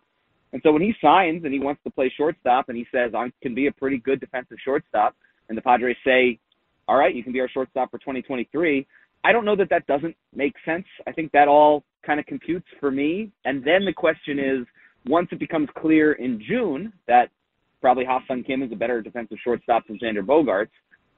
Well, at that point, you're not going to ask him to transition in the middle of the season. That's that's that's too tough. And so here we are at spring training, where you can kind of get those reps in, and you can learn. You can you can learn without learning on the fly. It, it I think that's maybe the way it shook out. And uh, we're talking to AJ Cassavell here uh, from MLB.com on Ben and Woods. And it's pretty obvious when Mike Shildt came out and spoke to you guys the other day when he said, look, you know, we, we talked about this when we were in Aruba, and I, I broached the subject with him. He was receptive to it. Now, there's some other things we can't, you know, let out of the building. It was Xander. We may end up trading Ha-Seong Kim. Uh, we may end up keep end up keeping him. And, and Mike Shildt told us, "Hey, speculate freely. I know you're going to." Those were the conversations. I'm assuming that they were having. That Xander, you may be at short, you may be at second, depending on what happens with Kimmy. Yeah, and I don't know how much of that they told Xander explicitly, but that has to be what's going on there because uh, for it to have lingered as long as it did, and for kind of Xander to say, "Hey, if I, I like," he was in, in our conversation with him, he was pretty. I, I think for a guy who loves playing shortstop as much as he does, Yeah. who wears number two for Derek Jeter, who never moved off shortstop even at the end of his career when he probably should have. Like, I, I can't. It, it was not easy for Xander Bogaerts to move off shortstop, and I think he's earned some kind of respect in the clubhouse for for being willing to do so. The one thing that he did kind of say he wished was done a little differently was that he got reps to do so earlier, uh, er, earlier in the off season, and the Padres said, "Hey, that's a completely fair right, Yeah. but we didn't necessarily know where you were going to be playing." And the only if this move was going to be made when he got to camp, the only justification behind that would be that they didn't know whether Ha-Seong Kim was going to be there or not. And I think with this move being made and Xander Bogaerts getting work at second base now and, and him taking the spring to do that, now it seems at least somewhat likelier, maybe significantly likelier that Kim is here for at least this season, and then we'll see where it goes. AJ, uh, competition's been kind of a, a watchword this spring. Competition for outfield spots, lineup spots, starting pitching spots in the rotation. But we've also heard Mike Shildt say you can't put too much on spring training results because part of that is working on things and getting ready for the season. So, how do you think the Padres are going to make some of these decisions when it comes to maybe whether or not a young prospect is ready? Have they already made some of the decisions possibly and are just looking for confirmation this spring? What's what's your sense there? I don't think they've made the decisions. I think they have. I think they have probably their own internal evaluations of where this would go based on what the roster is now, based on whatever trades they can make, and they kind of want the guys. I, mean, there's there's serious opportunity for guys like Jackson Merrill, Grant Pauley, uh, Jakob Marsee, like those guys. If you're looking at this roster as it stands right now, could all in, in theory be on the opening day roster. I would expect the Padres to add guys to make those spots maybe a little more scarce, but if you're drawing it out now and if the Padres say, hey, we like these guys a lot, we like what they've done at kind of the upper levels in the minor leagues, we like the off seasons they had, that doesn't mean that they've made the decision. They still want they still need those guys to come out and and if not perform in the fall league because those numbers like numbers wise because those numbers are are they are what they are. Different guys are working on different things. There's just a different way to evaluate kind of readiness and the Padres have always shown that. I mean, I think we saw I, I'm sure Fernando Tatis Jr.'s numbers in 2019 spring training were, were great, but to me, it was more than the numbers. It was just like watching the guy. It was like, oh yeah, this guy is clearly a, a big leaguer, and if they send him to the minor leagues, like that's not where he belongs.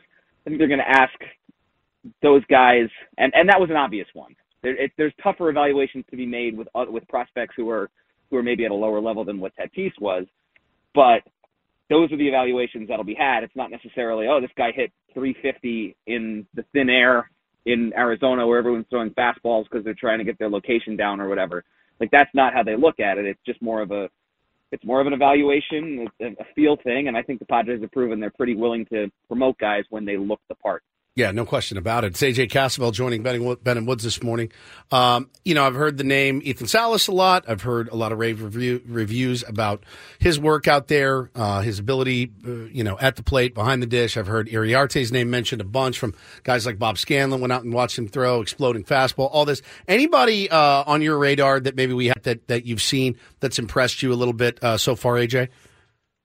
Uh, you hit on some of the big ones. Iriarte's, Iriarte's, I've heard pretty good things about him, and kind of if if he can kind of locate that slider and where it needs to be, like that's a big league caliber arm. Um, I this is uh, these are not like young off the radar guys. These Sure. are two guys who I think would would make the roster. Um, but uh, Brito and Vasquez, I keep I, I keep hearing good things from people behind the scenes that probably aren't don't necessarily have to pump them up. Like everyone in the organization wants to pump those guys up because they traded Juan Soto, and and you want the you want the package to look good. But I, I've heard really good things about the stuff those two guys have and their ability to get outs and kind of what I think they'll be able to do under the tutelage of Ruben Niebla. Uh, and and from the live sessions that I've watched, they've both looked pretty pretty nasty. So I would be kind of excited about what they could potentially bring to the back of that rotation.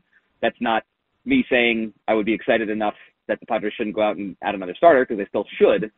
But that's uh, that there's a, there's at least a level of comfort and security that you've got guys with the stuff that I think the Padres feel uh, are, are capable of, of making things happen. And are you a little surprised that you know guys like uh, you know Dom Smith, he's a million bucks, whatever. Uh, David Peralta, guys like that coming off the board. I mean, if the season started today, we were talking about who's going to designate, you know, be the designated hitter. It's probably Matt Batten at this point. Uh, surprised that there haven't been more flyers taken on some guys.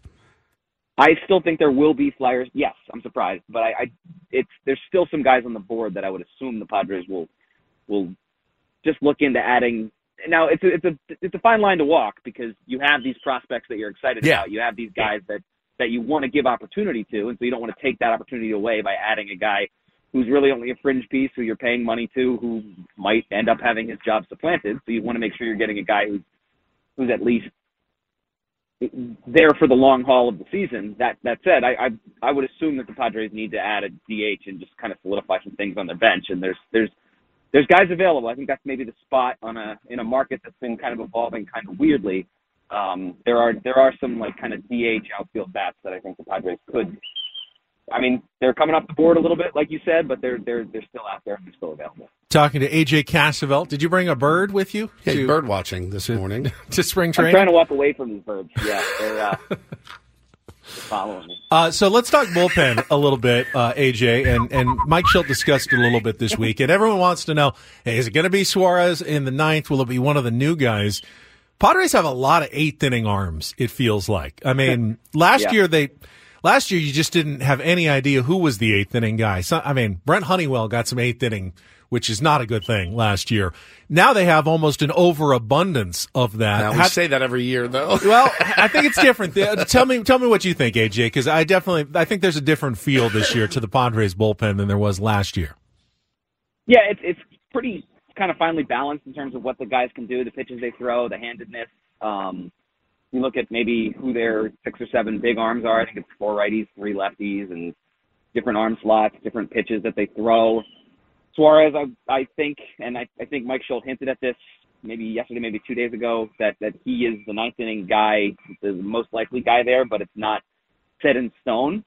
Um, and I think what that means is it's it's not set in stone even even probably at the end of spring training. Like if if the big matchups and there's three right-handed hitters coming up in the eighth, and you have got maybe a lefty or two in the ninth, well you can put Suarez in the eighth and Yuki Matsui in the ninth. And one of the good things about the way the Padres have designed this bullpen is even if, like you said, I think there's they're eighth inning caliber arms, like guys with with stuff that that are kind of set up pieces in a in a vacuum, but they're guys that have pitched the ninth inning before, whether it be in Japan, Korea, wherever. Um, Robert Suarez is is that guy, but if you're flipping guys around, it's not like they don't have that experience of locking down those those final three outs. Love it, man. See you next week. AJ, we'll see you out there. Looking forward to it. All See right, you guys. And enjoy the games as they get started here on Thursday. AJ Cassavell, MLB.com Padres uh, beat writer. And we heard, of course, that uh, Joe Musgrove will get the start on Thursday in the first game against the LA Dodgers in the Cactus League with Michael King also pitching in that game. Piggyback. Pig- piggybacking. Love the piggyback. Get uh, two starters. And Mike Shildt said, don't. Don't, re- I know you'll read a lot into it. Don't read too much into That's what it. we're going to be doing go all season, Mike. Here we go. Does that the mean that- Musgrove King combo? Does that mean that Joe Musgrove will be the opening day starter? Yeah. In Korea, Oh, yeah. I mean, does you you Darvish make some sense though? Obviously, does. in Asia, getting him on the mound first, maybe you first in Asia, and then Joe first in San Diego the next week. Although you kind of want to keep him in the same order if you're going to pitch him, get They them in the both same pitch rest. They those could both two pitch those two games and then be ready for the pitch home opener. The home right, opener, yeah. right. I mean, is, does it matter which order they go? I, No. I'd be very shocked if it wasn't Darvish and Musgrove in some order of those two. Correct. Although if, if Michael King looked great, you, you don't want to completely take him out of the equation. Or maybe, I mean, knowing that you're not going to use another starter for more than a week, maybe you pitch but two starters in both games. You Yeah, do it, piggyback. You do uh, Musgrove and King like you're piggybacking in one game, and maybe you know Darvish and Avila in another game, or Darvish and Vasquez in another game. I'm going to throw a curveball at you and go position players starting both games on the mound against the Dodgers in Korea. That's what I'm going to do. Jake Like, Cronenworth. little We'll early never see again. it coming. Yeah, they'll never see that. little coming. early for the speculation. Just watch Dave Roberts Uh, they soil said no, himself. no Otani, no Yamamoto Oh. though for the Padres uh, game on Thursday in Peoria. Scared. They are keeping them away from the Padres' dangerous, dangerous team. All right, we'll come back, uh, reset everything. Hour number three next year on the fan. Hey everyone, Boomer Esiason here. The NFL draft is behind us, and your favorite team is now gearing up for week number one. The free Audacy app puts you right in the middle of the pro football conversation with the biggest sports radio stations from across the country. The local voices who know your team the best, giving you their unfiltered takes on the current state of your squad. It's always football season right here on the free Audacy app.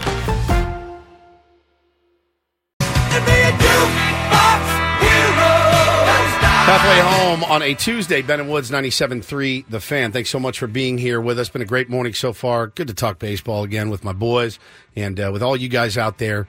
And uh, thanks to AJ Cassavell for joining us. We got swinging Sammy Levitt coming up at 9. The guy has just been knocking it out of the park every single day out of Peoria. Very, very, uh, he's an inspiring cat, man. He really is. He, he inspires me to work harder. Uh, it doesn't always work, but he, he inspires me to think about at least working harder for sure. Uh, I'm Woodsy. That's Paul Reindl, the executive producer. Ben Higgins, your friendly neighborhood sports anchor, joins us as well. And we kicked the show off this morning talking about, um, you know, our, our various illnesses and whatnot. And uh, we did make it out to the baseball field for our first tier one game. We did win that game 16 9. Uh, it was a lot of fun. And after, when I got home, and was logging in all the stats and uh, looking at the pictures. We had uh, Brian Sims as a photographer. He came out and took some really cool shots. He was sending them our way, and I noticed the the Peter Seidler heart on our our jersey, and I thought that's it. That's what I want to do. I want to play this season for something more than just going out and playing baseball with my buddies. So I decided every game we win, I'm going to throw a hundred bucks in to the uh, the Peter Seidler Foundation. And uh, Ben let me know this morning it will be matched up to four times. Right, so for every hundred I throw in, that's five hundred dollars that the foundation will get, which Correct. is great. Now, when we did the the tryout for the Tier One team, uh, man, I had 50 guys show up, 50, 60 guys. It was one of the more special days I've ever had in radio. It was incredible to see um, the power of radio, like in action on a on a cold and drizzly morning, just like this. Guys coming out wanting to make the team. Obviously, I can't have a team full of 50. I probably shouldn't have a team full of 20, but I got we got 21 guys on our squad now, um, and it was so much fun. But some of the guys that didn't make the team have started their own team in a different league down in the SDABL, which is a, a down south league. And the name of their team is Team Scales. Uh, they call themselves informally the Tier Two, the Tier Twos. They got a, a sponsor, um, and they have agreed this morning to also donate to the fund for each win as well. So I think that's fantastic. awesome. And uh, yeah, let's see how much we can raise for the Peter Seidler Peter Seidler Foundation this year. Um, just very very cool and happy to be a part of that. That's awesome. Yeah, very It sounds cool. like everybody wants to be there. They they do, man. And I had a lot of people like, bro, why didn't you invite me? I said, man, we talked about this tryout for months, months and months and months, and it was a pipe dream. And to see it actually come out, and to see those jerseys, how cool they came out, and uh, everybody out there just just raring to go and having a good time, being with each other, um, that brotherhood on the baseball field. It was just so much fun. It was so much fun. I'm so happy to be back. And you did ask me, does that mean you're you're pretty much done with golf now? And you know, I, I mean, as of now, yes, it's baseball season. So I'm full bore. Like probably You're not one of these baseball players who likes to, you know, tee it up on the, the off days in between the games. No, I mean Greg Maddux style. No, I, I, I really just want to throw all of my energies and efforts into uh, this team and making it the best uh, that it can be. And And because you know you're getting paid tens of millions of dollars Right. to play and manage for this team, obviously you'd think it would be your top priority. One would think, yes, but my family uh, does come first above everything, and of course, we are alluding to the the comments over the weekend from one Anthony Rendon. Yikes! And yeah, okay, so let's let's break this thing down a little bit. So Anthony Anthony Rendon talked to Sam Blum, uh, you know, at spring training, and I'll tell you, the audio, the printed word made it look, I'd say, ten times worse than the actual audio. It often does. It often does. Um, when you see Anthony Rendon making these comments about how baseball is really not his top priority, and it really hasn't been for a while. I think to the common person, which is 99.99% of us out there, we look at that and go, oh, yeah, man, you have it super tough. 35 a year. Um, I think they said he makes $180,000 in at bat, somewhere like that, for an at bat. To go up there and watch three strikes, Ben, he made 180. Boom. That's Ben Higgins' money right there for one at bat. Bam. Imagine that. So let's. Do we have the audio, Pauley? Let's play the audio that uh, that they got from Rendon at spring training. Is it still a top priority for you? though? That's never been a top priority for me. This is a job. So I do this to make a living. Uh, my faith, my family come first before this job. So if those things come before it, I'm leaving. Is it a priority? Oh, it's a priority for sure. This is my job. I'm here, aren't I? Do you want to be here? I don't want to talk to you guys at seven in the morning or whatever time it is. I so appreciate that. Do you, I mean, do you want? I mean, do you want to like be here playing baseball? I have answered your question. So why do you keep picking at it? He's smiling. yeah, you technically answered it. Thank you. All right, so Rendon has played in the last four seasons a total of 200 baseball games. Now, you had a shortened season in there, 60 game season, uh, but he played 200 games. He signed a huge deal with the um, the Anaheim Angels of Los Angeles. And uh, I, Benny, I don't know. We do this a lot in sports media where we say, "Man, I'm tired of these canned answers. I want the real truth." Ah, I don't think we do.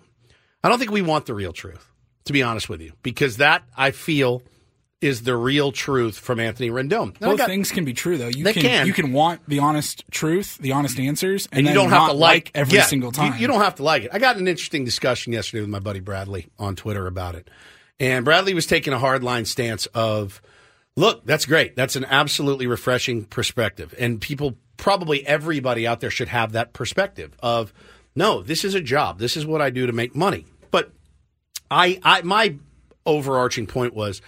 I'm fine hearing that from a guy that actually goes out and plays in the games in which he's paid to play. I'm fine hearing that. You go out, you give your best effort every single time you're on the field. I'm 100% on board with you saying, "Bro, this is a gig. It's just a gig for me." You know? I yeah, you want you want passion to to drip from these guys. It doesn't it's not always the case. They may not love the game. They were just blessed to be able to play the game. Now there are guys that would play the game for free. There are guys that would pay to play the game.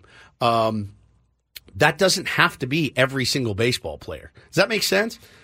It makes sense to me. I, I mean, is this a story at all? If Anthony Rendon is putting up all star numbers, It's not a story. I really don't think it's it is. not a story at all. I don't It's- think it it's, is. It's only a story because he has been so unproductive for such a high price tag for the Los Angeles Angels. It's been a terrible signing for the Angels, and I'm sure Anthony Rendon gets tired of tired of hearing about what a disappointment he's been since he joined the Angels. But he is. He's been an incredible disappointment for Angels fans, for the Angels organization.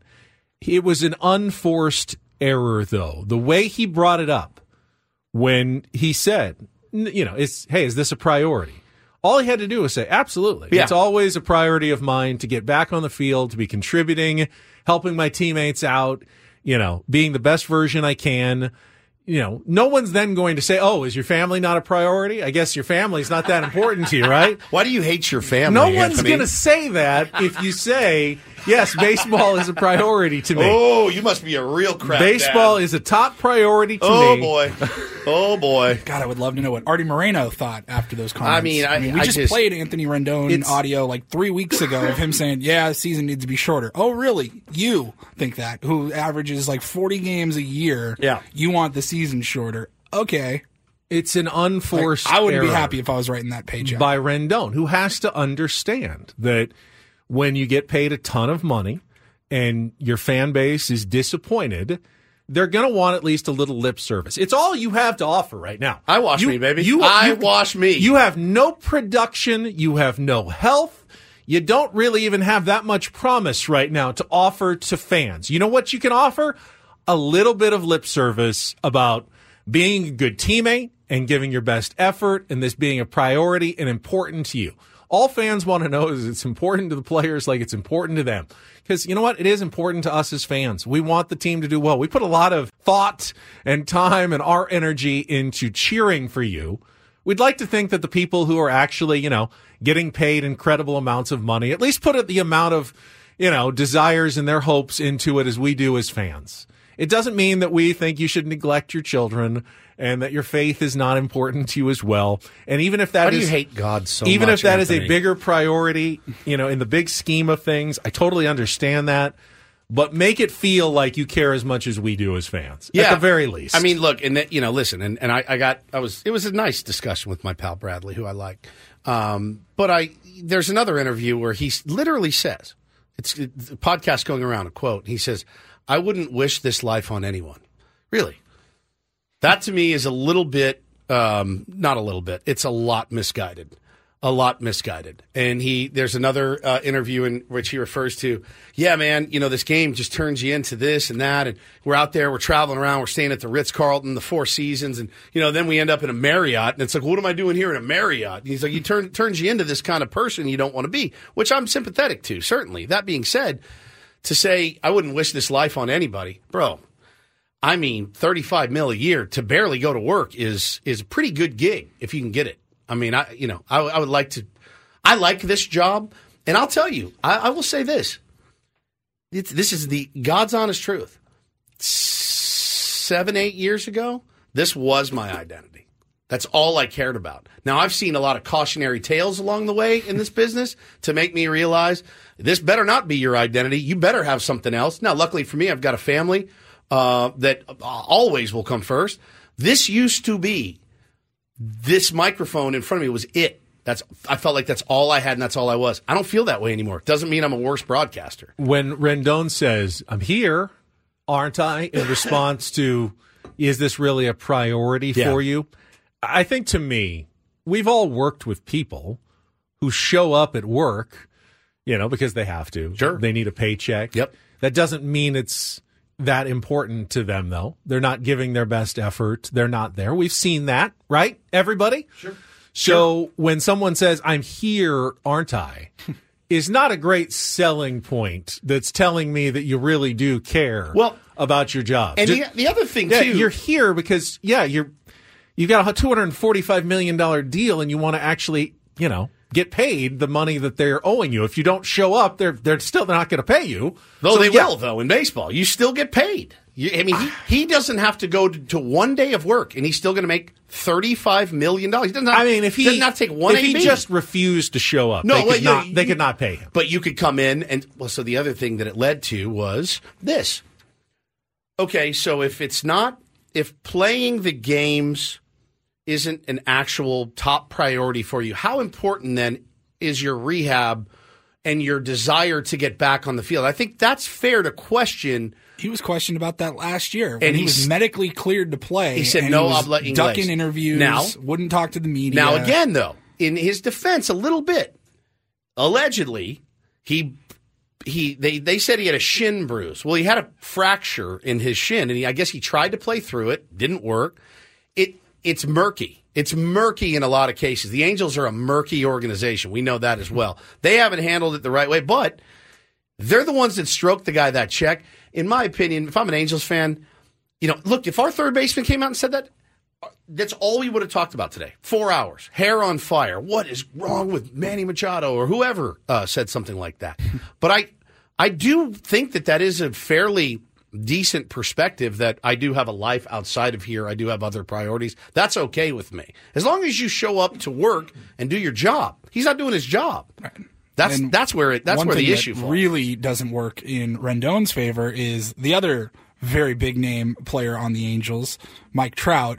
This We're in, weekend. the, we're in the studio right now. We have MLB Network on, and they were just uh, showing some B-roll from Angels spring training camp. And the quote across the screen said, "Mike Trout, quote, I'm loyal. I want to win a championship here." Like that's a guy that you will have to drag his dead body off of the baseball field. You know what I mean? Like that's all he wants to do is win, win for that team.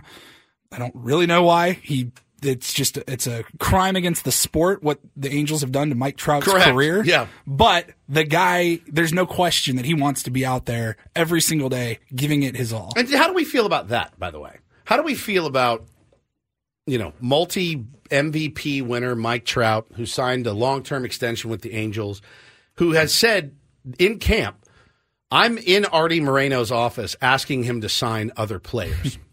I want to win a championship here. Uh, championship here. I'm loyal to Anaheim. I want to be here. Do we? Is that like I want to see Mike Trout in the playoffs as a baseball fan first? Yes. I want to see Mike Trout win a World Series ring. How do we feel about that? Do we love that about Mike Trout that he's willing to stay and slog it out with the Angels, even though they're they're not going anywhere? I think um, we acknowledge that Mike Trout is simply better at handling the situation than Anthony Rendell. Mike Trout wants to win a championship in Anaheim until the day that he is actually traded and he is somewhere else. And then he will try to win a championship for the next team that he's on because that's your job. That's part of your job. It's not simply producing on the field, but part of your job is you are supposed to represent your city. You're supposed to try as hard as you can to win a championship, no matter what they put around you. It's always your job to try to win a championship with the team. Sure. Even if you're on the Oakland A's. Not just show up. Even if you're on the Oakland A's and you're the third, 26th player on their roster and you know you've got no chance at all this year, at all. It's still your job to go out and do what you can to try to win a championship Yep. for your city and your team, even if no one cares about you. That's that's part of the job of being a major league baseball player.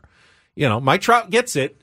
Anthony Rendon Doesn't I don't quite. know if he quite gets it completely. Yeah. I mean, listen, yeah, I the guess optics in- just aren't great. in- Winning a ring, signing the mega deal, and then really not doing anything In- for five years now. And four in the media, you know, we do want those honest answers, but boy, we really don't like them when we get them sometimes. All right, looking forward to a couple of things. Uh, first of all, long term, uh, we're going to the Craft Taco this week. I am excited about our first uh, visit. Uh, Don't Do This is always brought to you by the Craft Taco in Sorrento Valley. The Craft Taco has some of the best quality tacos in all of San Diego. We'll find out for ourselves soon. Go to thecrafttaco.com. Take a look at their happy hour specials today. Thecrafttaco.com. I'm also excited about continuing our Tier 1 tour after our illness interruption last week. We're going to put the Baltimore Orioles in our focus when we come back. A team that a lot of people are talking about. Exciting, big moves. In fact, um, are they getting the kind of buzz that the San Diego Padres were getting? Very Padres esque. At this time last year. We will talk about the Orioles on the Tier 1 tour when we come back after a check of traffic here on 97.3 The Fan.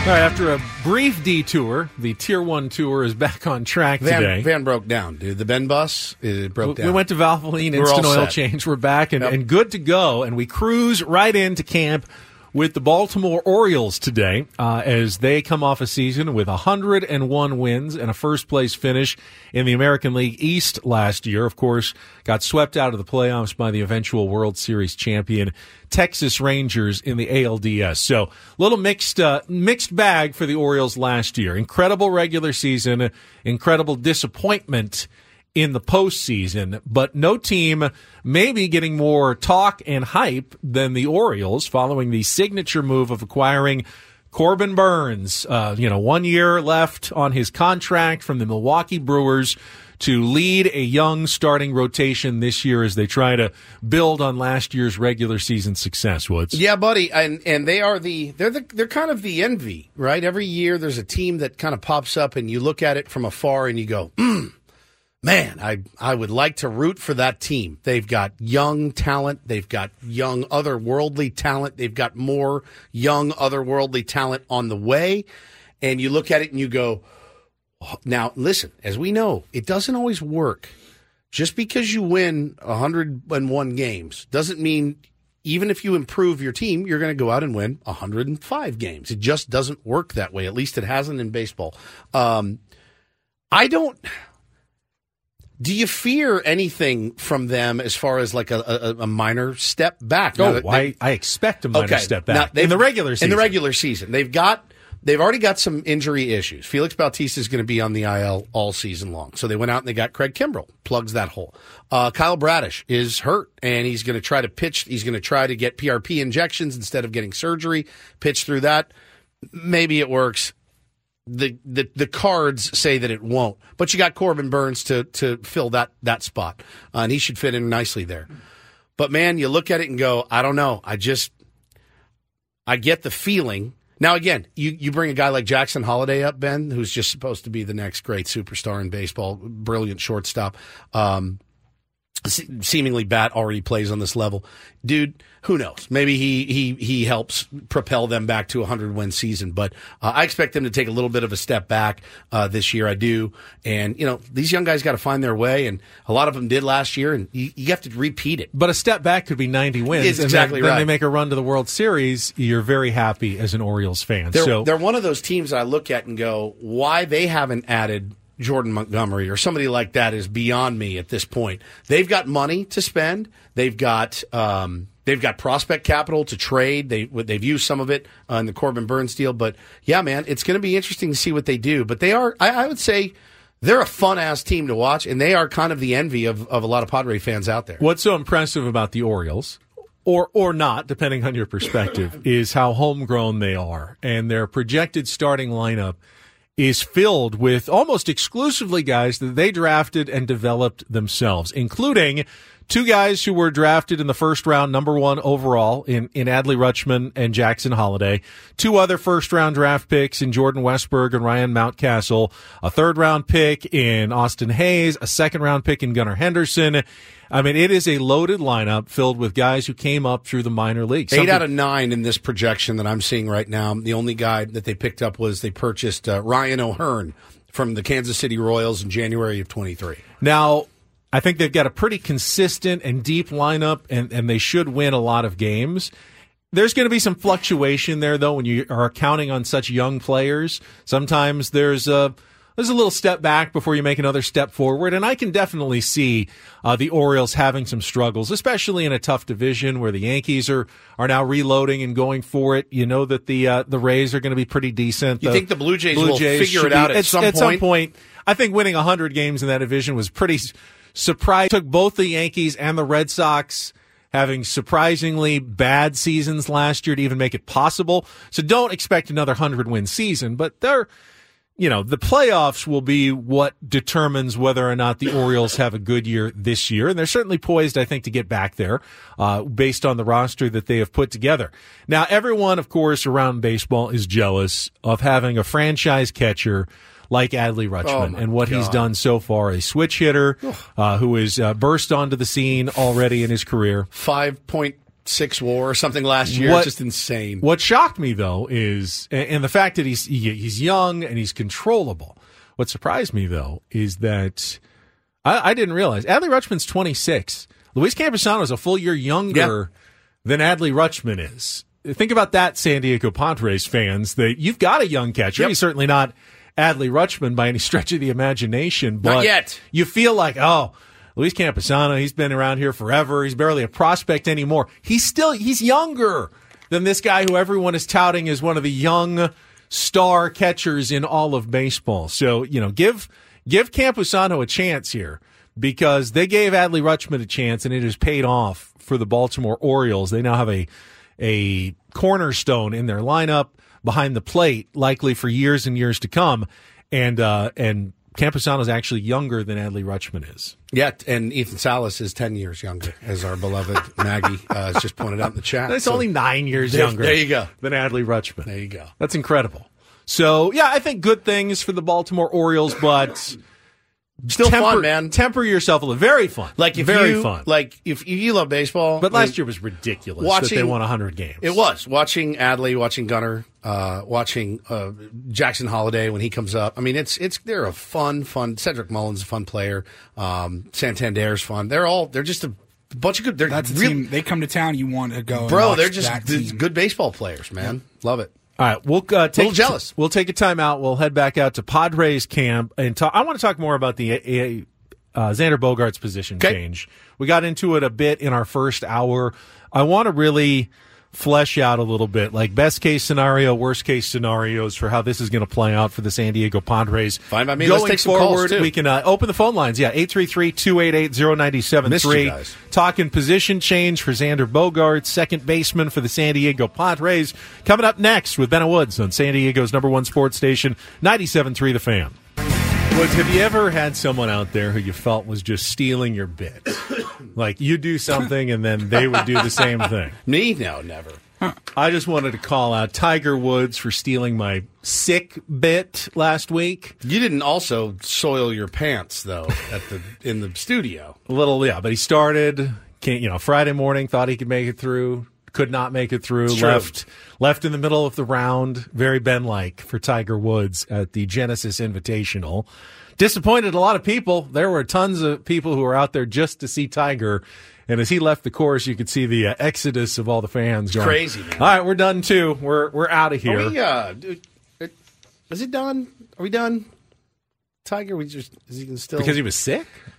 I mean, it's I mean, sick this time. It Are we done with me? Because I was sick Kind last of, week. a little bit, yeah, a little bit. I'd Depends say. on who you ask. I mean, I really, yeah, that's true. I mean, kind of. Yeah. No, but I mean, it was the you know, obviously he's he's worked hard to come back. I will give him a chance to try to have a healthy weekend, and, and then we can evaluate right. in the future of, of whether or not we're done with Tiger. It's just a lot of it's a lot of Tiger can be competitive. I, some of the swings he, he- took was were he- pretty good. Yeah, I, I, saw the shank. Now I- I- That was the any- last swing on Thursday. It was bad. Anytime you see the shank from a guy like Tiger Woods, you're like, yes, he's just like It's me. humanizing. It's humanizing, hundred percent. It was a literal. It was a shank. You Shank. just shanked it off to the right. I've done not, it. that's not fun for anybody to watch. 18th I've done it a thousand times. in Nobody fairway. liked watching Michael Jordan on the Wizards. Except when when you shank one, it doesn't have that tracer. No, there's no with tracer on technology that shows it just goes straight straight right. right. God, it was so good. He just like oh. He laughed about it. Yeah, he he goes. "I was presented hosel forward on Yeah. that one." It's great. But uh, a little, I'm sure, out of competitive practice didn't help. But boy, he could he can still bomb it with the young guys He can. on the drive. You know, that's one of the big concerns with all the surgeries and everything. Is he is he going to be able to hit it out there where you need to to be competitive? Everyone who plays with Tiger says, you know, with private practice rounds, like the other pros who play with him said, he's good enough to win still. It's just a matter of can his body hold up Yep. over four rounds. Now, it wasn't necessarily his body. You- You're sick, you're sick. And, Yeah. and clearly, they said had the trots, he, man. showed up and they said he looked like death They on Friday morning. They took him in a in an ambulance, I think. I think I think that was overblown. I think there was already an ambulance oh, there, Oh, okay. and everyone says, "Oh, they got Tiger in the ambulance." Someone gave him some IVs. He left on his own and flew back to for Florida. It's not a good feeling. Now, you, when No. you you had the flu, was it vomiting or was it the other? Neither. Neither. No, it was Just just the chills it was the and- aches and pains and fever. I did not have Number any two. intestinal issues. Never with fun, man. Never. Not the fun. stomach flu. This was the actual influenza A virus. Yeah. and it was uh, it was miserable. That's terrible. but feeling better now. Glad to be back. And glad to be talking a little Xander Bogaerts' position position change. If you want to join us, 833-288-0973. We'll get to that right after a check of traffic here on 97.3 The Fan. From the 97.3 The Fan Traffic Center, here's Kelly Danick. Traffic is sponsored by Valvoline Instant Drive Through Oil Change, your 15 minute instant drive through oil change. Got some rain hitting a good part of the North County and more coming this way, guys, so plan accordingly. Right now, we're dealing with mostly dry conditions in the greater part of San Diego. Spin out in the clearing stage, East 52, just before Mast Boulevard. Accident middle lanes, eastbound 8 before College. And crash has been moved over the right shoulder, northbound 15 before Clairemont Mesa Boulevard. Valvoline Instant Oil Change is your drive through oil change. It only takes 15 minutes and you don't have to get out of your car. With all the rain lately, Valvoline is also offering replacement wiper blades. For directions and discounts, go to SoCalOilChange.com. SoCalOilChange.com. I'm Kelly Danick with Ben and Woods, San Diego's number one sports station, 97.3 The Fan. So many people were trying to read between the lines of the Xander Bogaerts' position change over the weekend. The only, I think, certainty that I got out of it. I mean, nothing is certain in baseball, but to me, the position change clearly means that Ha-Seong Kim is not going anywhere this year. It, well, at least in the short term. You know, the thought that he was going to go play two like, this games month, or the, maybe the- month. the this thought, spring. The thought that he was going to play two games in Korea and then he was going to get traded. They were just capitalizing on the, um, you know, the promotion and the hype of him going back to his home country. That would feel so incredibly gross. You're not going to ask Xander to change positions for an entire spring, only to put him right back at shortstop because you're planning to trade Ha-Seong Kim. So I think to me that that tells you that the idea is the Padres expect Ha-Seong Kim to not just be their opening day shortstop, but he will be their shortstop for this season going forward. Now, if the Padres are out of it in July, like truly there's no hope. They're not making the playoffs, and and Ha-Seong Kim hasn't signed a contract extension. yes, you absolutely need to look into what you can get for him in a trade. So in, in that sense, or go out and sign Rich Hill. in that or tra- yes, Trade for Rich Hill and trade for Rich Hill and Ji-Man Ji-Man Choi. Where did that- he go? Ji-Man Choi just signed somewhere too. Did he sign I thought too? I saw. Garrett Cooper's still out available, isn't he? Koopaloop. Is not uh, has not been claimed or It's going to be assigned anywhere. So it's a month from today, first game against the Correct. Dodgers, and you're gonna. The Dodgers are a right-handed heavy uh, starting rotation. Glass, you're probably going to see Glasnow. Is Buehler back 100? percent Is he ready to go? You see Yamamoto. I, Yamamoto I would think Yamamoto's got to pitch one of the first two games. Um, and I, I'm not sure what his Glasnow's health is going Good. forward. It's good but, right now. Um, you know, Kershaw obviously isn't going to be back until at least July or August. Yeah, it's a right-handed heavy starting rotation for them, and we have a right-handed, mostly right-handed lineup. But hey, listen, you you, you play with what you got. Do you, do you agree though with my assessment that Ha-Seong Kim is not going anywhere now? yeah, They've listened. sure. They- They've the- listened. The asking nothing- price was really high. Yeah. No one came close to matching it, so But they I- but they they're good to go now with Ha-Seong Kim as their shortstop. I mean, uh, uh, any team in baseball could lose their shortstop to an injury.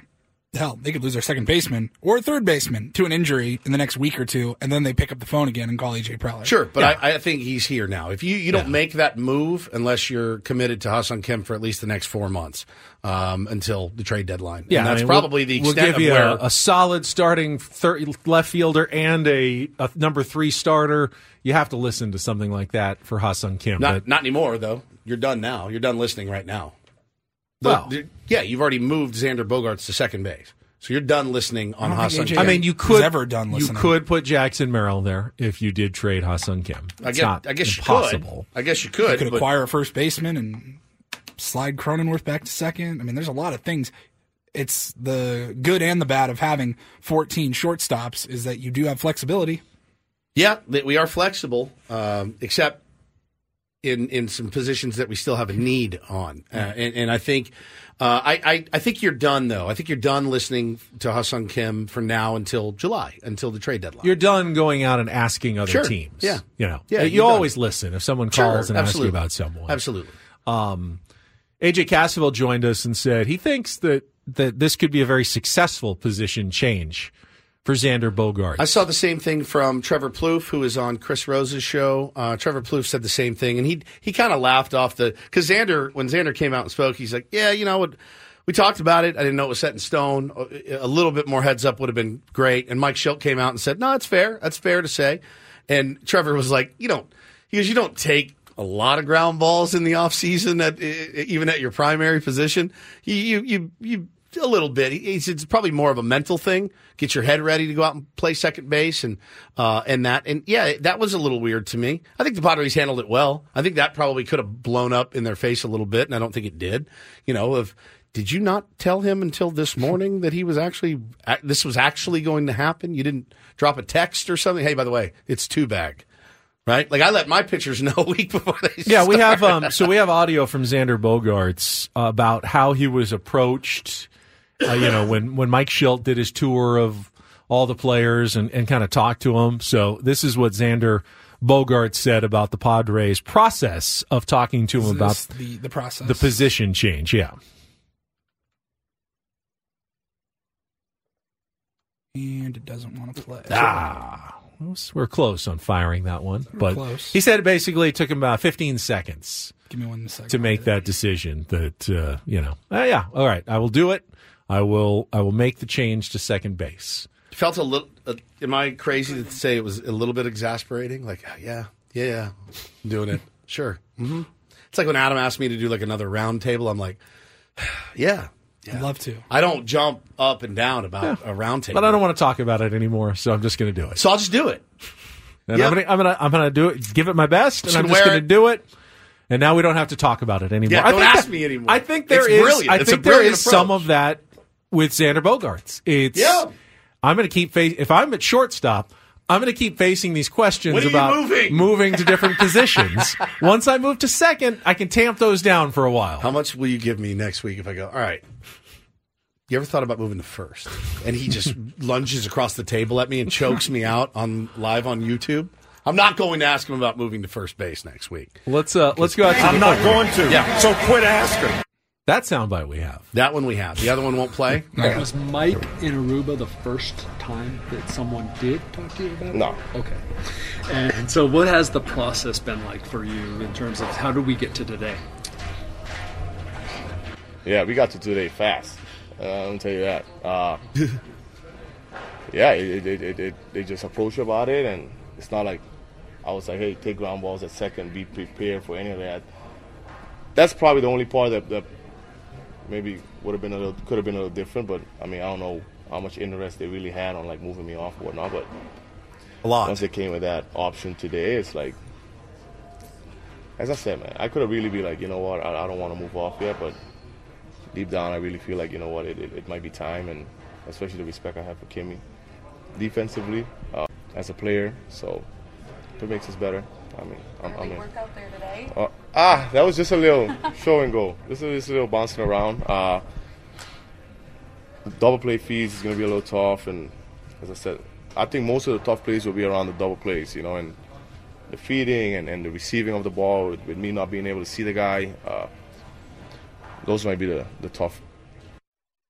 You know the um the respect he I said. think- I think that's fair. That he that he had for Ha-Seong. Yeah, of course. There's going to be some fair concern. challenges, and uh, you know it's it's a completely like mirror perspective of what you are used to. So there is definitely some differences there that he's going to have to adjust to. But I don't think enough was necessarily made about the comments he said. The respect he has for Ha-Seong Kim and what he can do there, because it's not simply knowing what you want and what might be best for you to say I can only play shortstop, I was signed as a shortstop, this is who I am, is inherently to disrespect another guy and say, well, that means this guy can't play short. Sure. And I think anyone with eyes has to acknowledge that Ha-Seong Kim is one of the best defensive shortstops in baseball, best Sure. defensive players in all of baseball. Yeah, no problem. And to just uh, completely refuse to consider a position change would actually be kind of disrespectful to Ha-Seong Kim to say,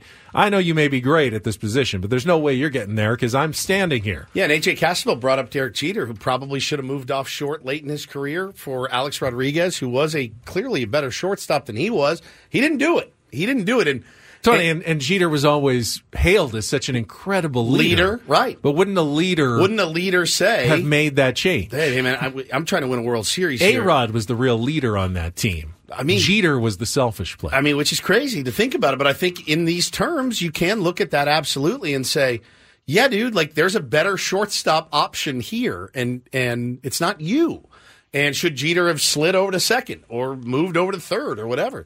The answer is probably yes. Definitely, it's yes. definitely yes.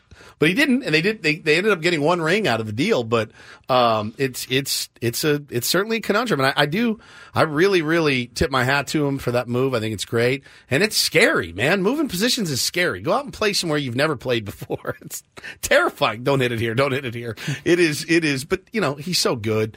Um, I my only my only concern, Benny, is you know hopefully the offense doesn't doesn't suffer you know, and, and we've seen that happen before, but you're hitting, you're hitting, you're playing middle infield, you're still playing middle infield, so I'm not too worried about it. I'm excited for it. Let's go out to the phones. We got uh, Brad joining us. Brad, good morning. Welcome to 97.3 The Fan. How are you? Good morning, gentlemen. How are you? Good, buddy. How you doing? I just asked you that. Good. Sorry. Hey, I, I think the move. I think the move for Ha-Seong to short is great. He, I think he's got a step to the right and step to the left Oh, better yeah. than Bogart. Definitely. I mean, he's going to get his uniform dirty. Um, but being a shortstop, move to second, the spin on the ball going to second, is a completely different spin. Yep. So Bogaerts' going to have some, some shape up to do. But I think overall, I think it's a good team move that he did. I'm glad he did it the way he did, without a distraction. I think so too, man. I, I think that's a really good point, and I think that you know you already have seen comments coming from guys like Manny Machado, guys like Ha-Seong Kim saying they respect, and Mike Shildt saying I respect that guy, man. That's that's leadership. I also think the uh, the throw is going to suit Xander pretty Oh, well. yeah. I- It's not that he has a bad arm. It- It's not bad. It looks like it takes a lot of effort, But it does. It was like He David Eckstein. Hey, yeah, David it was. It- you know, Manny makes it look so easy from that side of the field, and Xander always It looked like a crow hop almost. felt like he had to really, Hump really get a lot into it, and it's always pretty accurate. So I feel like from second base, he's going to be really Yeah. sharp I think they're going to be good. on that throw. I think they're going to stay strong up the middle. Now I don't know who's playing center field for this team, but they're strong up the middle. You know, for now until we get a center fielder. I don't know who that is. Still, No, no, none, none of us do. I mean, I had a lot of people asking uh, about the other outfield position, Jurickson Profar. It's been radio silence since the reports that the Padres have signed him. Nothing official from the Padres yet. Yeah, they have not tweeted anything yet about that deal. Correct? Is there? Have they tweeted an official welcome back Jurickson or anything like that? I thought it was. Was it just Jurickson who did it? It's um. I don't think the team sent out any official word. Can he not? I mean, does he have to get here before he can officially sign Has the he deal? done a And- physical? Like, what do we know about Jurickson Profar? Is it visa issues? I know that. Yeah, he's working on getting the visa. I not too worried. I mean, he was playing until what, like last week? Yeah. for Curacao. So, So, it's, his birthday today too. Happy birthday, Birthday, Jurickson. Jurickson. Uh, they have not tweeted a happy birthday, uh, which is something that you can count on from them because they just did it for uh, Jhony Brito on the 17th. So uh, no, it's I guess it's not official yet. Um, I don't think there's anything to be concerned about necessarily, but um, yeah, I mean, if you if you signed him and it's a done deal, you'd love to have him in and camp. uh, and Wandy Peralta is still not there yet. Is he not there still? Either. Still visa? Still working on Okay. visa issues, which is not a huge concern. I think part just the fact that it's such a quick spring for the Padres and they're going to be leaving on the 13th ma- makes you a little more worried that you know missing a week here is is more impactful than it might be in another spring when you still had six full weeks before the opener. Padres are getting on a plane three weeks from today, tomorrow, uh, to to go to Korea. So yeah, now it's starting to get somewhat urgent to want to make I- sure everybody's in camp. I don't know if there's anything the Padres or the players can really do about it. No. though. Visas are visas, and it's paperwork, and it's up to the governments of the individual countries to get that done. And you can't really speed up that process. So uh, they'll get there when they get there, and and hopefully they can get themselves ready in that that amount of time. All right, we'll come back. Uh, final hour of Ben and Woods, including Paulie Reindel's Reindl Report, get some headlines, and another stop on the Tier 1 Tour, Toronto Blue Jays. All coming up next on the fan. This hour of Woods is brought to you by the Farmer's Dog. And let's go back out to Peoria, Arizona. Shortchanged him in my teas, but uh, we can't ever shortchange the great Sammy Levitt. Spring training Sammy back with us here on 97.3 The Fan, checking in. It's been a few days. Uh, we are back and healthy. Sammy, how are you feeling? Gentlemen, good to have you back. Glad you're feeling better. Beautiful morning here in Peoria. The weather has been outstanding since the moment we got here, which is, as you know, quite different from last year. So everything's good. Uh, pitchers are warming up. A very large group of pitchers uh, on field one right now. We've got uh, looking at Joe Musgrove throwing a a, a, a weighted ball, and uh, or I guess that's a medicine ball. He's getting ready to throw a uh, throw a bullpen session here shortly. So uh, I am walking and talking, walking around the complex and taking in the sights and sounds. Give Joe me and his the- heavy droppable weights. You My should goodness. scream out real loud. Do the show, bitches, as loud as you can, and see what they do. See the reaction. Yeah, Hurricane Ben and Woods will be arriving uh, next week. Sammy will be there uh, on Monday. Excited to get out Oh, there good. and, and talk Great. talk to you guys and see you in person and talk to the fellas. And Has anybody asked about us out there? yeah, has anybody uh, mentioned your old Has pals Ben and Woods? anybody asked about you? That's Yeah. a fantastic question. Um, I can't say that any of the guys have specifically asked me when are Ben Woods and Paul coming out. Not even Manny? But I- How about I the have- front office I- guys? No, I, I well, I have had a number of Oh, I bet you have. front office people and maybe uh, a couple of coaches ask, you know, if you uh, if you guys were were coming out. So there is a contingency that's waiting for you, I and. I'm sure there will be many players very very happy to see you, no doubt.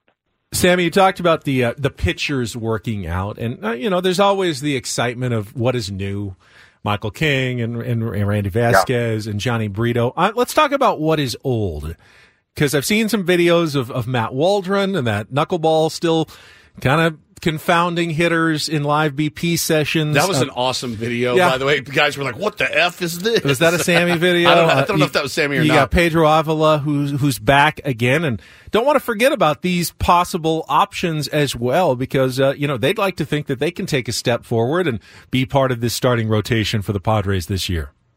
I would not forget about them at all, quite frankly, because I think they are right in the mix with that group of pitchers that could make the rotation. Here's what I can tell you based on just what I've gathered over the last week or so. I, I know the Padres really like these guys they got from the Yankees in Jhony Brito, who I thought looked good yesterday in his live BP, and Randy Vasquez. I, I you know, talking to some people, I know they're really high on the both of them, and obviously they have a lot of talent. That's why they're here.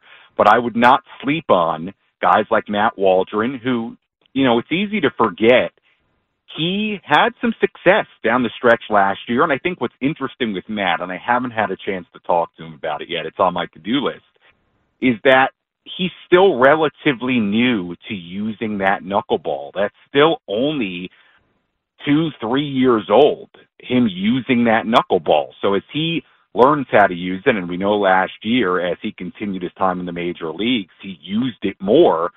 I think there's still a lot of unknown and potentially untapped potential with Matt Waldron. And look, Pedro Avila had some really good stretches and moments last year. It's easy to forget how yep. good he was in that long relief role. And if you look at some of the numbers, you know, some of them may not look great, but I, you've got to dive deeper into those outings because some of those numbers they were inflated because towards the very end of very long relief roles, or I think there was a start or two mixed in there as well it, it didn't go as well towards the very end. But he definitely showed something, and I really think there's a lot on the table when it comes to those two spots. They really like the Yankee guys, but I think for a variety of reasons, it would not surprise me, and it's very early in spring training. We haven't played a single Cactus League game yet.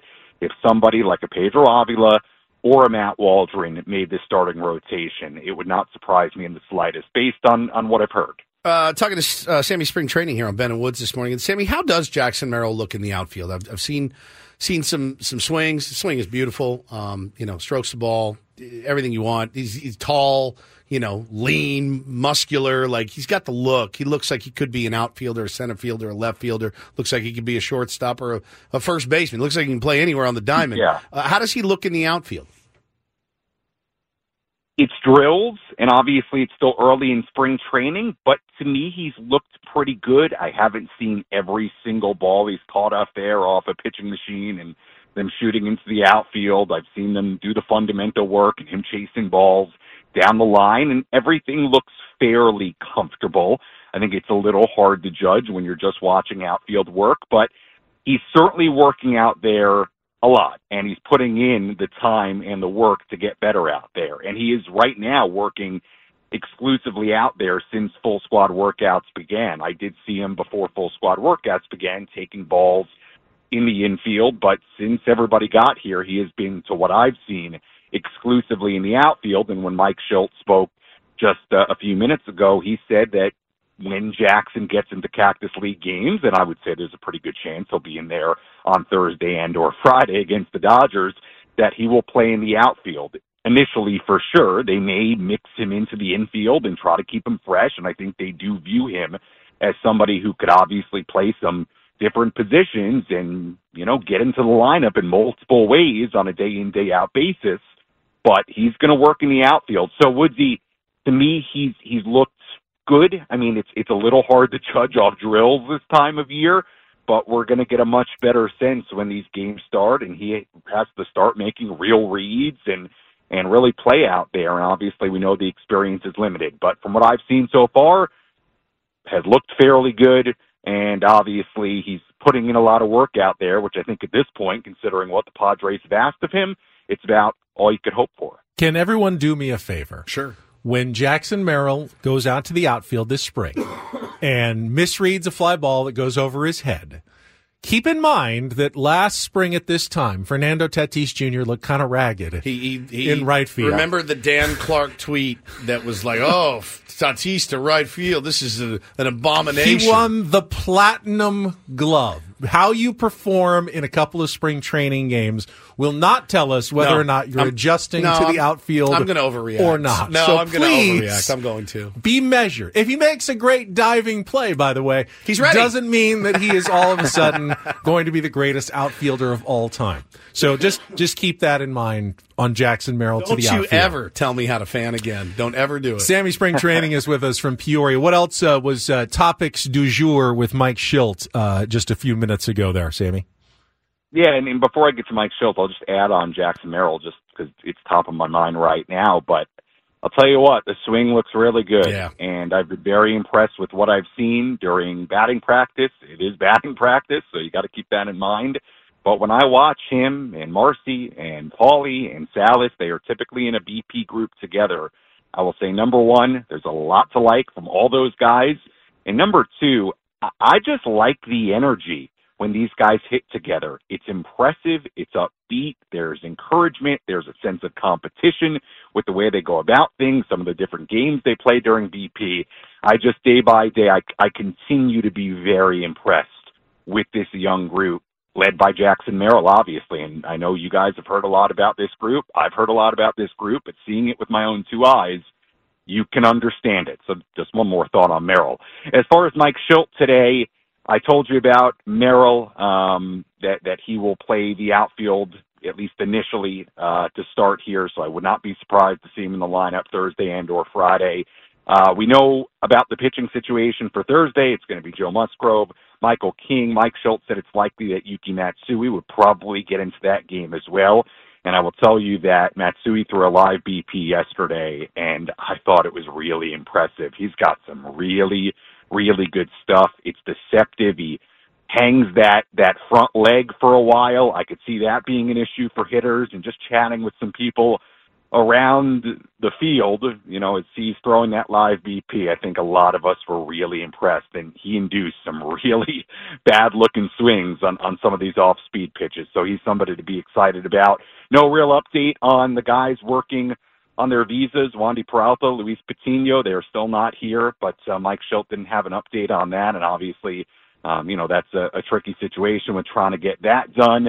I'm trying to think anything Profar? else that Mike Shildt. Nothing on Profar. Nothing on Profar. Um, he wasn't asked about it, and obviously the team hasn't announced the signing yet, so I don't know how much they would say or not, which I think is part of the reason that that nobody's really asking yet. But it is interesting that it was reported, and now it's been a while, and and he's uh, there. There's been no official announcement yet.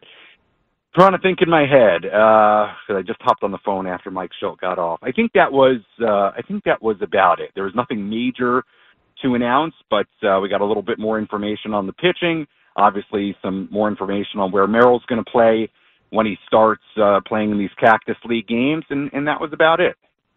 The uh, vibe seems good, Sammy. We were just talking about it off the air. The vibe seemed good last year. You felt like you're, you know, we really, when we sat down, we thought, man, this is, you're looking at these guys going, this is a team that can go win a World Series.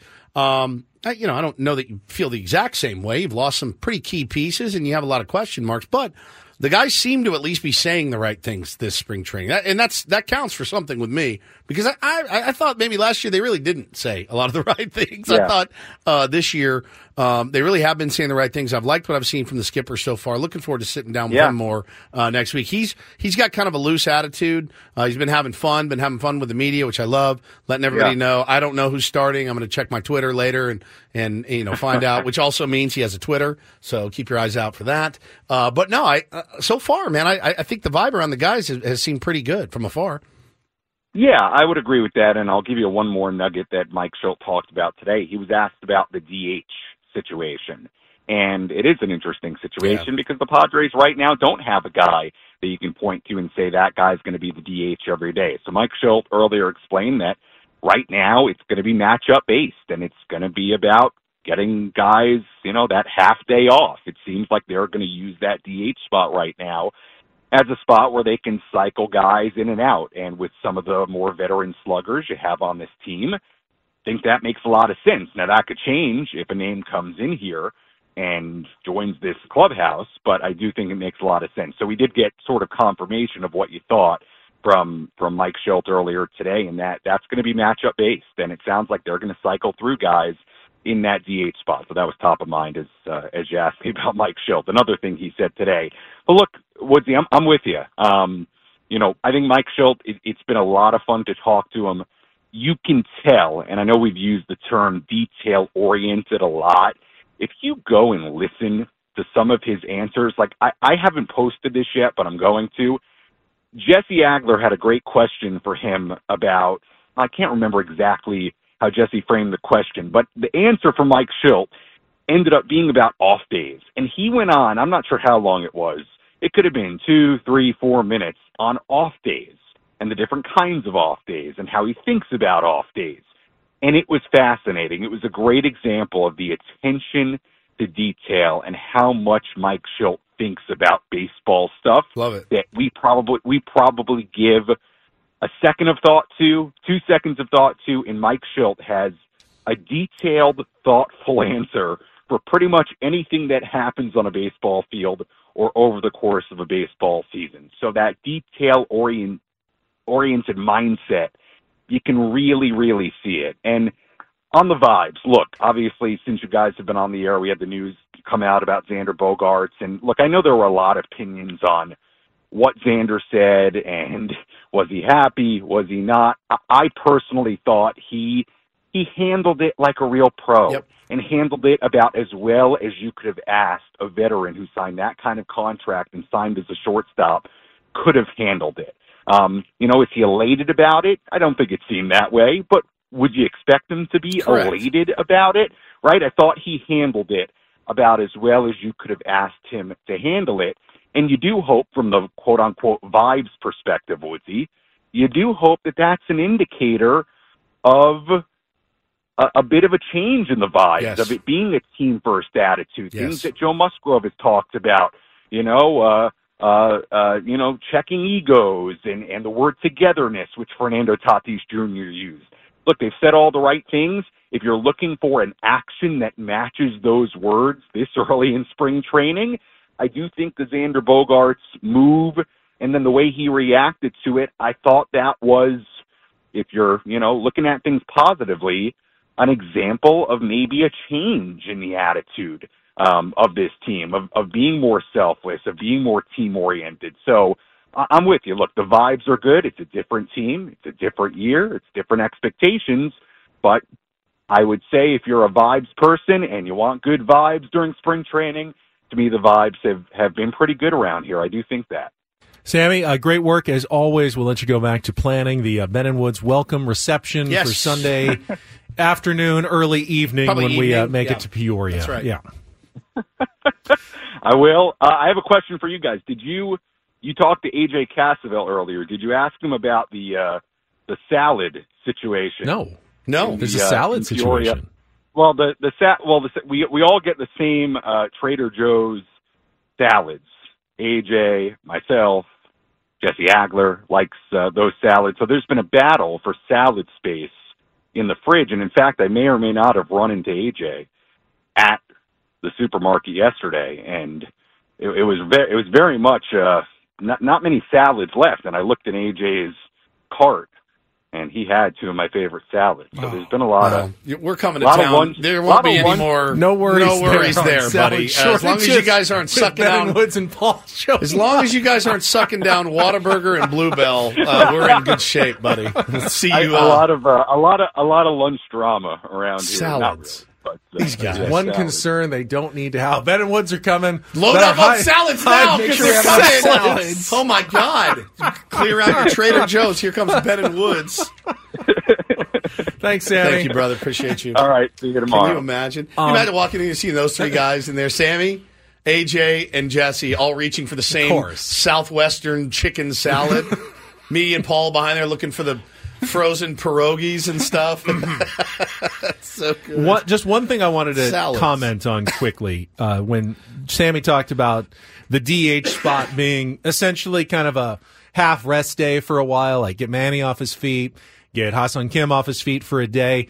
It's fine. It makes a lot of sense when you don't have a traditional DH, but at the same time, wh- who does that put into a starting lineup every single day? If Manny's not at third, Eguy. then Eguy's out there. That's that's not a great yeah, thing. it's it's six of one. It's it's robbing Peter to if, pay if Paul. Ha-Seong Kim is not if is if he's the DH and he's not playing short, who is playing short? Jackson Merrill, but then who's playing left? then who's Jurickson playing left? Profar. You're putting no someone like an Eguy Rosario or a, a Cal Mitchell or someone Yeah. into the starting lineup every day. You do that, and I don't really think you particularly want to do that all the time. You're not taking Matt Batten out of the lineup. You're just putting him into the field Why as can't well. we just signed a DH for him? We did.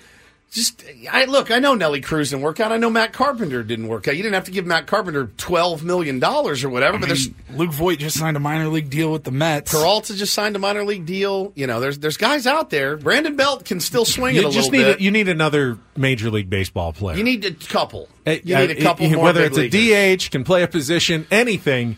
You can't be forced to put an Eguy Rosario, a Matt Batten No. into the lineup every single No, day. absolutely not. Either in the field or at DH. You're just giving up too much there. Yeah. You need you need another baseball player or two. Or two. You can't you can't just go into the season and, Bro, and we wanna- keep being told that they're still looking, but you want to sell me on Waldron and Avila and Brito? Fine. And fine, I'll wear that. give us another position. Got to get another couple position players in there. You're saying one. I think we really need to hammer two. I think it's two. I think the answer is two to four. Let's just call it six and make everybody feel much better. Spend that additional eight million dollars or whatever. all for uh, the the low price of a million each. Correct. All right, let's take a time out. Uh, back to the Tier One tour to play a little catch up. We'll take a look at the Toronto Blue Jays. Always, well, in Padres like fashion. Like, why, why doesn't this seem a little bit better? These guys should be better. Yes, than every they actually year. end up being. Uh, we'll get to that coming up after a check of traffic here on 97.3 The Fan.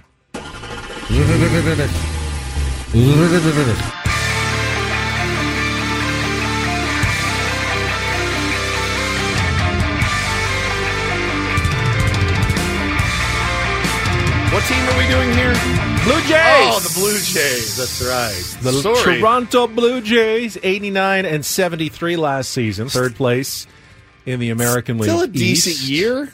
Yeah, they made the playoffs. Yep. Now, it was also a, a quick exit in the wild card round. They got swept by the Minnesota Twins and were done. So, a disappointing ending for a team that uh, certainly always looks like it is uh, God, stacked. loaded with talent. Every single year, you look at him and go, "Whoo!" hoo, hoo, hoo." kind of the Chicago White Sox disease as well. Yeah. Lots of talent not quite coming together.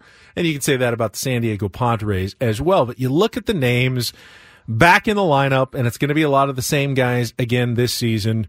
George Springer, Bo Bichette, Vlad Guerrero Jr. I mean, you know, they've got they've got a good top of the lineup. Cavan Biggio. Uh, they added Justin Turner uh, last month as a free agent uh, to to give a little more veteran pop to that lineup.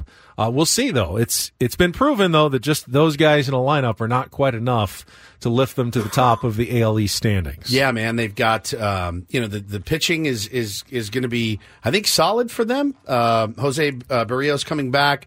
Who is their who are their other big top? Gausman's their number one guy, stud, Yeah. and then and Berrios uh, Bassett is uh, their number three right now. Uh, Kikuchi, and then you know there's a lot written this week about Alek Manoah and the bounce back season. So he's dropped some lbs. Uh, saw him throw just a, a little bullpen. Dropped some lbs. Looks pretty lean for him, uh, and apparently he's on a on a mission. And when you hear that, uh, you wonder why you wouldn't be on a mission every single year uh, if you're a big league baseball player. Doesn't happen that way all the time, as Anthony Rendon has let us know. Uh, but but a, a, healthy and motivated, pissed off Alek Manoah, probably a guy you want uh, in your top five, I would imagine. I think the biggest thing um, standing in the way of the Toronto Blue Jays is uh, you know the division that they play in with the Orioles, with the Yankees, adding Juan Soto, and who who knows possibly who else might still be on the horizon here. Uh, their GM uh, in Toronto has kind of said that not looking to add any more pieces at this point, uh, whether that's just lip service or you know an actual strategy for the Blue Jays. They don't look like they're in play for the Boras clients at this point. So you know if other teams in their division grab more resources, that could make things a little bit tougher. Uh, but you certainly expect them to be in playoff contention Yeah. and battling at least for a wild 100%. card again at the end of this season. Um, we'll see if it, it plays out that way. Uh, good defensive outfield with uh, Kevin Kiermaier back in center field, kind of their their number nine hitter. Not going to give you a lot of offense, but you can Mm. kind of not worry about defensively how you look out And there. Matt Chapman is gone. He was their third baseman last year. He's gone. yeah, they right? got IKF. agent. They they picked up That's right. Isiah Kiner Falefa to to essentially be their third baseman. Again, not huge offensively. They, the bottom of their order offensively looks a little suspect. It's probably one of the weaknesses of the Toronto Blue Jays going into this season. Uh, got him right now. The over under I see for wins 86 and a half wins. They were 89 last year. Man, that's a fair. It feels like a really fair number, which is that's what Vegas does. They it's give you it's if tough their numbers. if their pitching staff stays healthy and you know they have good seasons and Manoah bounces back, they They'll could easily go over, over, yeah. that 86 and a half. If Manoah struggles again and you know Gausman misses like a month or two with one of his maladies, then then they could go under that number. that would be one that probably just stay away from. There's too many variables in play Another uh, fun for the Blue Jays. Another really really fun team to watch though, and and if they ever do turn it on fully, it's a it's a cool story uh, that they have certainly with all those those ex uh, the sons of ex big leaguers and I think George Springer. I mean, they still got they still have a ton of talent there. If they can put it together. That's a team you could absolutely see winning the East. Still have uh, John Schneider, I believe, is their manager. So some some consistency, continuity coming from uh, last season as well. It just we'll find out if that's a good thing or a bad thing uh, for the Toronto Blue Jays. It, we've seen a lot of teams like the Phillies, very very consistent. Very. I mean, essentially the same team as last year coming back. Um, you know, Padres have never been able to put that together.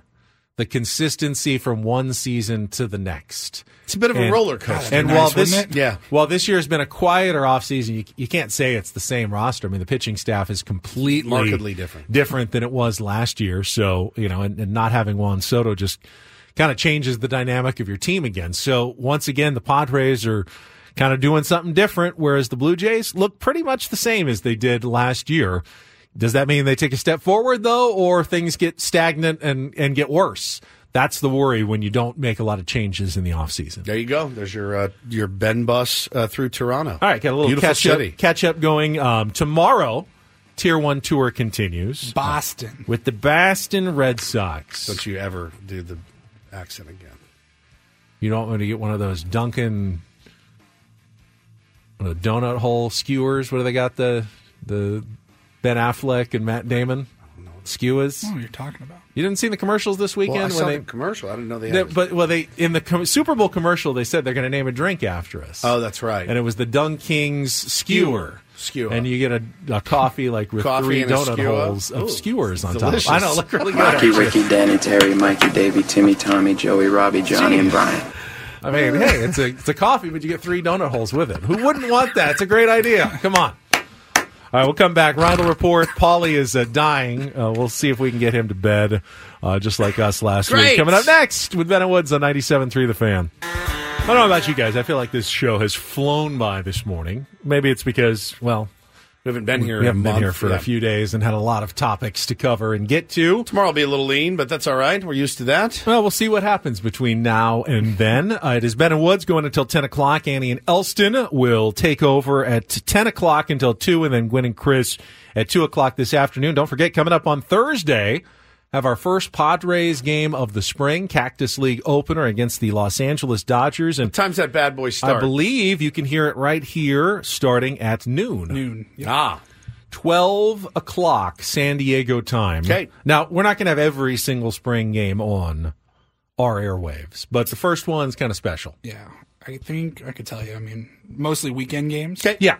But we got we're gonna get the first one in. I like it. this week, and then yeah, mostly Friday, Saturday, Sunday games. I'm ready. I'm ready to hear it, man. And I, and I believe uh, that one is not um, one of the streaming TV games. So, So just you want- radio. just radio I love it. only on Thursday for the Padres and the Dodgers with Joe Musgrove and Michael King, both scheduled to make appearances for your San Diego Padres. Perfect. All right, let's check traffic, and then we'll come out with uh, a couple of headlines from Polly and the Reindl Report. Good news. and get things started here with Never our mind. Edition, I'll tell you in today's edition of the Reindl Report. Okay. Now No, just tune go into ahead. the No, most let's do it now. Greatest. So eager. Uh, so uh, the game's on the ESPN. Reindl I'm very Report excited. With Paul Reindl. Hi, Paul. All right. Hi, Paul. Two stories from the world of sports that we haven't gotten to yet. We'll start off in Major League Friday's Baseball. game two. And will be on one story that just you FYI. didn't know you needed. Are you laughing, biatch? It's the Reindl Report Hey, Paul, how you doing? Okay, how are you? on 97.3 The Fan. Are you ready to bless the mood? I need some help, please. that was good. Can I get a oh yeah? Oh yeah. All right. I'm There saying if we you go. want Good. local, Okay, broad- if you want local ESPN. broadcasters, you have to listen to That's not 97.3 The you Fan. said. It's the only place to get local broadcasters for the game. Now, just uh, breaking news out of New York. Uh, Juan Soto has already struck out twice in his first uh, ABs for the New York Yankees. It's a bad, that's a harbinger of things to come. Struck him out. tw- Uh, Nestor Cortes just carved him up twice. Well, I hope that, that live BP isn't a harbinger of things to come because then Shohei Ohtani's going to hit 700 Yeah. home runs for the Dodgers. I think he's this year. taken 40 swings and he's hit 40 bombs so far, as if, if I'm Let's- believing the let's reports. slow down on the harbingers during live BP. All right, gentlemen. Uh, we will start off with some. We got a couple of stories here that have been sitting around for about a week that we have not gotten to. So I'm excited to finally tackle all of this. Uh, clear them. Yeah, we're going to clear the board here. We'll start with San Diego Padres. We are getting ready for spring training, and then just a few weeks away after that will be FanFest. And the Padres late last week announced the roster for the celebrity softball game. And I got to say, I'm wildly impressed by the uh, the names that the Padres were able to get out there. I was Now, this will be a fun game. I would like to play a game with Ben and I to see if we've heard of all of these. I guarantee you haven't. I, I guarantee- and then haven't. guess what they do, okay? so let's play. Bro, the NBA All Star weekend was this past weekend, and I turned on the celebrity game on Yeah. Friday night for about two minutes. I mean, I think the Padres out They hit they, the, the NBA. NBA. Not a lot of rave reviews. Uh, I, I did watch some. You guys would be surprised. I watched the three point contest and I watched the dunk contest with Bo. Not the shootout between uh, Sabrina Oh, that and was Steph great. Yeah, cool. the, the That was Saturday cool. stuff was fun. The, Bro, the Sunday game was The terrible. skills Awful. competition was the dumbest thing I have ever seen trying in so my hard. entire. The big blocks and the it. guys dribbling around it, and then one guy lost it off of his foot. There's not. And then the game itself was it was atrocious. But I I loved all the old heads getting like like so mad. All right, we'll get to, to the game. Padres in just a second in the celebrity game, but I thought we figured out the Didn't- All Star game. I, yeah, we did. I You, thought you do the Elam ending, Elam ending. and, and at least that makes them try in the fourth quarter, Right. Right. And, and I don't care. Uh, You can, you know, roll it through for three quarters and take your half court shots, and then for the last quarter, So with the Elam ending, everybody plays a little defense. Yeah, a they little try. Yep. and you get a little excitement. But in this game, you scored 211 points. Yeah. Or 211, 186. No one played any defense at all. And I don't want to be that guy. No. I- I- it's fun seeing Damian Lillard make half court shots. You also don't want to see guys. But it got getting- pretty ridiculous. Getting bodied in an All Star game. You know what I mean? Like one, you don't. one quarter of solid play is all I'm asking Yeah. for. And I thought the Elam ending fair. got it out of, and they stopped doing it this year, and I don't know why. Now again, I, now I get old head about the dunk contest. I do because now you got it, and the guy's like, "Let me bring this dude out," and he's going to be on his cell phone sending a, a TikTok while I dunk over him. And then they started showing back some of the old dunks, where it was like, "All right, I'm just going to do." I'm going to run from the other end of the court and take off from the free throw line. I'm going to do a windmill. Like I did love that Shaq was used as a prop. Yeah, and almost lost his glasses. Uh, but Bo loved it. Bo's Bo's away. He went to the Globetrotters this weekend, and then He's all in. bro. That's all he's doing is dribbling basketballs around the house now. It's Bo's pretty about funny. the same size as the winner again, Yeah. Mac, Mac McClung. Mac so- McClung, and, and so he's a G League player. Yeah, Yeah. he won it last year. Yeah, I remember he won it last year. It's wild. Slam dunk specialist. yeah, slam dunk specialist. There you go. So the Padres. All right, here we go, We're Ben. going to be at FanFest. We'll do a live broadcast, uh, Ben and Woods, from 12 to 2, somewhere on the concourse like we did last year. And then from 3.30 to 5.30, it is the San Diego Celebrity Softball Game. And it's going to have a bunch of Padres alums and coaches. They're going to be the coaches for the teams. Sure.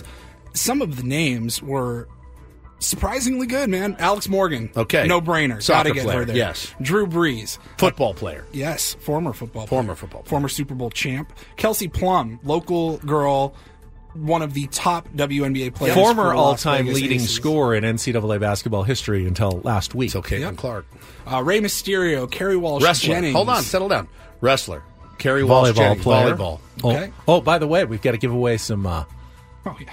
volleyball tickets for Kerry Walsh Jennings' team as well. We do. Uh, Uh, Landon Donovan, A soccer player. Abby Dahlkemper. Uh, soccer player. Good for you. She's on the wave. Chris Olave. Uh, former football player. No, current football Current player. football player. Yeah. Well, football player. Uh, Scheana Marie. Exotic dancer. No. Scheana Marie. Uh, pop singer. No. That's what I meant to say. Scheana Marie is TikTok somebody that if I don't go down onto that field and introduce myself, like my marriage probably depends on it. She is one of the stars of Vanderpump Rules. She was in the middle. You gonna of go down and get a selfie? All of that drama, that the cheating scandal last year. I year. don't know anything about it. It's a huge name. I don't know much about her other than that, but I do Can she know- play? Okay. Maybe. Could she play left field? I don't know. Yep. Uh, Zeth and Sailor. Don't know who they are, but it's a father Tik- daughter social oh, media personalities. TikTokers, maybe. Yep. Uh, Dave McCary. We know Dave. Uh, that is Emma Stone's husband, Boom. writer for Love Saturday Dave. Night It's great. Live. So funny. He's going to be there with Kyle Mooney. Yep. Oh, I thought Kyle Mooney. Now, Kyle Mooney's not married to her. Dave McCary Yes. is. Okay. Kyle Dominic- Mooney's playing, yes. Yep, Kyle Mooney will be there. Dominick Cruz, Dominick Cruz is a uh, UFC fighter. UFC fighter. Yep. Miles Daughtry. Miles Daughtry. Uh, Miles Daughtry. Daughtry. He's a singer, He's a country singer. music singer. No, he was. No. No, that's Chris Chris- Daughtry. Chris Daughtry. Miles. I'm coming home to the This place different where Daughtry. I'm- Who's this guy? Miles Doty? Uh, slightly stupid. oh, Miles from Slightly Stoopid. All right. I always just... They, whenever I hear his name, they just say, oh, it's Miles from Slightly Stoopid. I didn't know his last name. Taylor Knox. Taylor Uh, surfer. Surfer. Yeah. There you go, Yeah. Benny. Rashid Shaheed. Wide receiver. Kyle Mooney who said that. Brandon Moreno. Brandon Moreno. Soccer. Nope. No. UFC. Oh, okay. Andre Reed. Uh, football, former football. Hall of. Famer. Yep. FaZe Rug. Carpet and flooring wholesaler. No. FaZe Rug. He FaZe started Rug. he started a Founded massive Cole's Carpets. video game gaming team and All right. business. He is on the Forbes 30 under 30 for You content sure it's creators. Phase and not Faze? I- I'm sure. FaZe Rug. 45 million social media All right. followers for him. Rob Machado Surfer. and Sean Lewis. Uh, SDSU football coach. allegedly. Still never heard from him, but yeah. All right, that's it. That's a good. for- That's a good lineup. That's a pretty good lineup. It'll be fun. And then you'll have, I think, Hoffy and Tony Gwynn Jr. and a bunch awesome. of the alum will be out there coaching as well.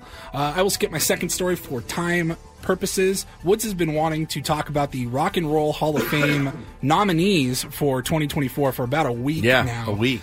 And so it's a fan vote, I believe, and you get to pick up to seven people per day through the end of April. I did not know it was a fan vote. I would have been well, there is a fan vote, so I don't know if that's Damn it! the that only. can't be the main criteria. No, no.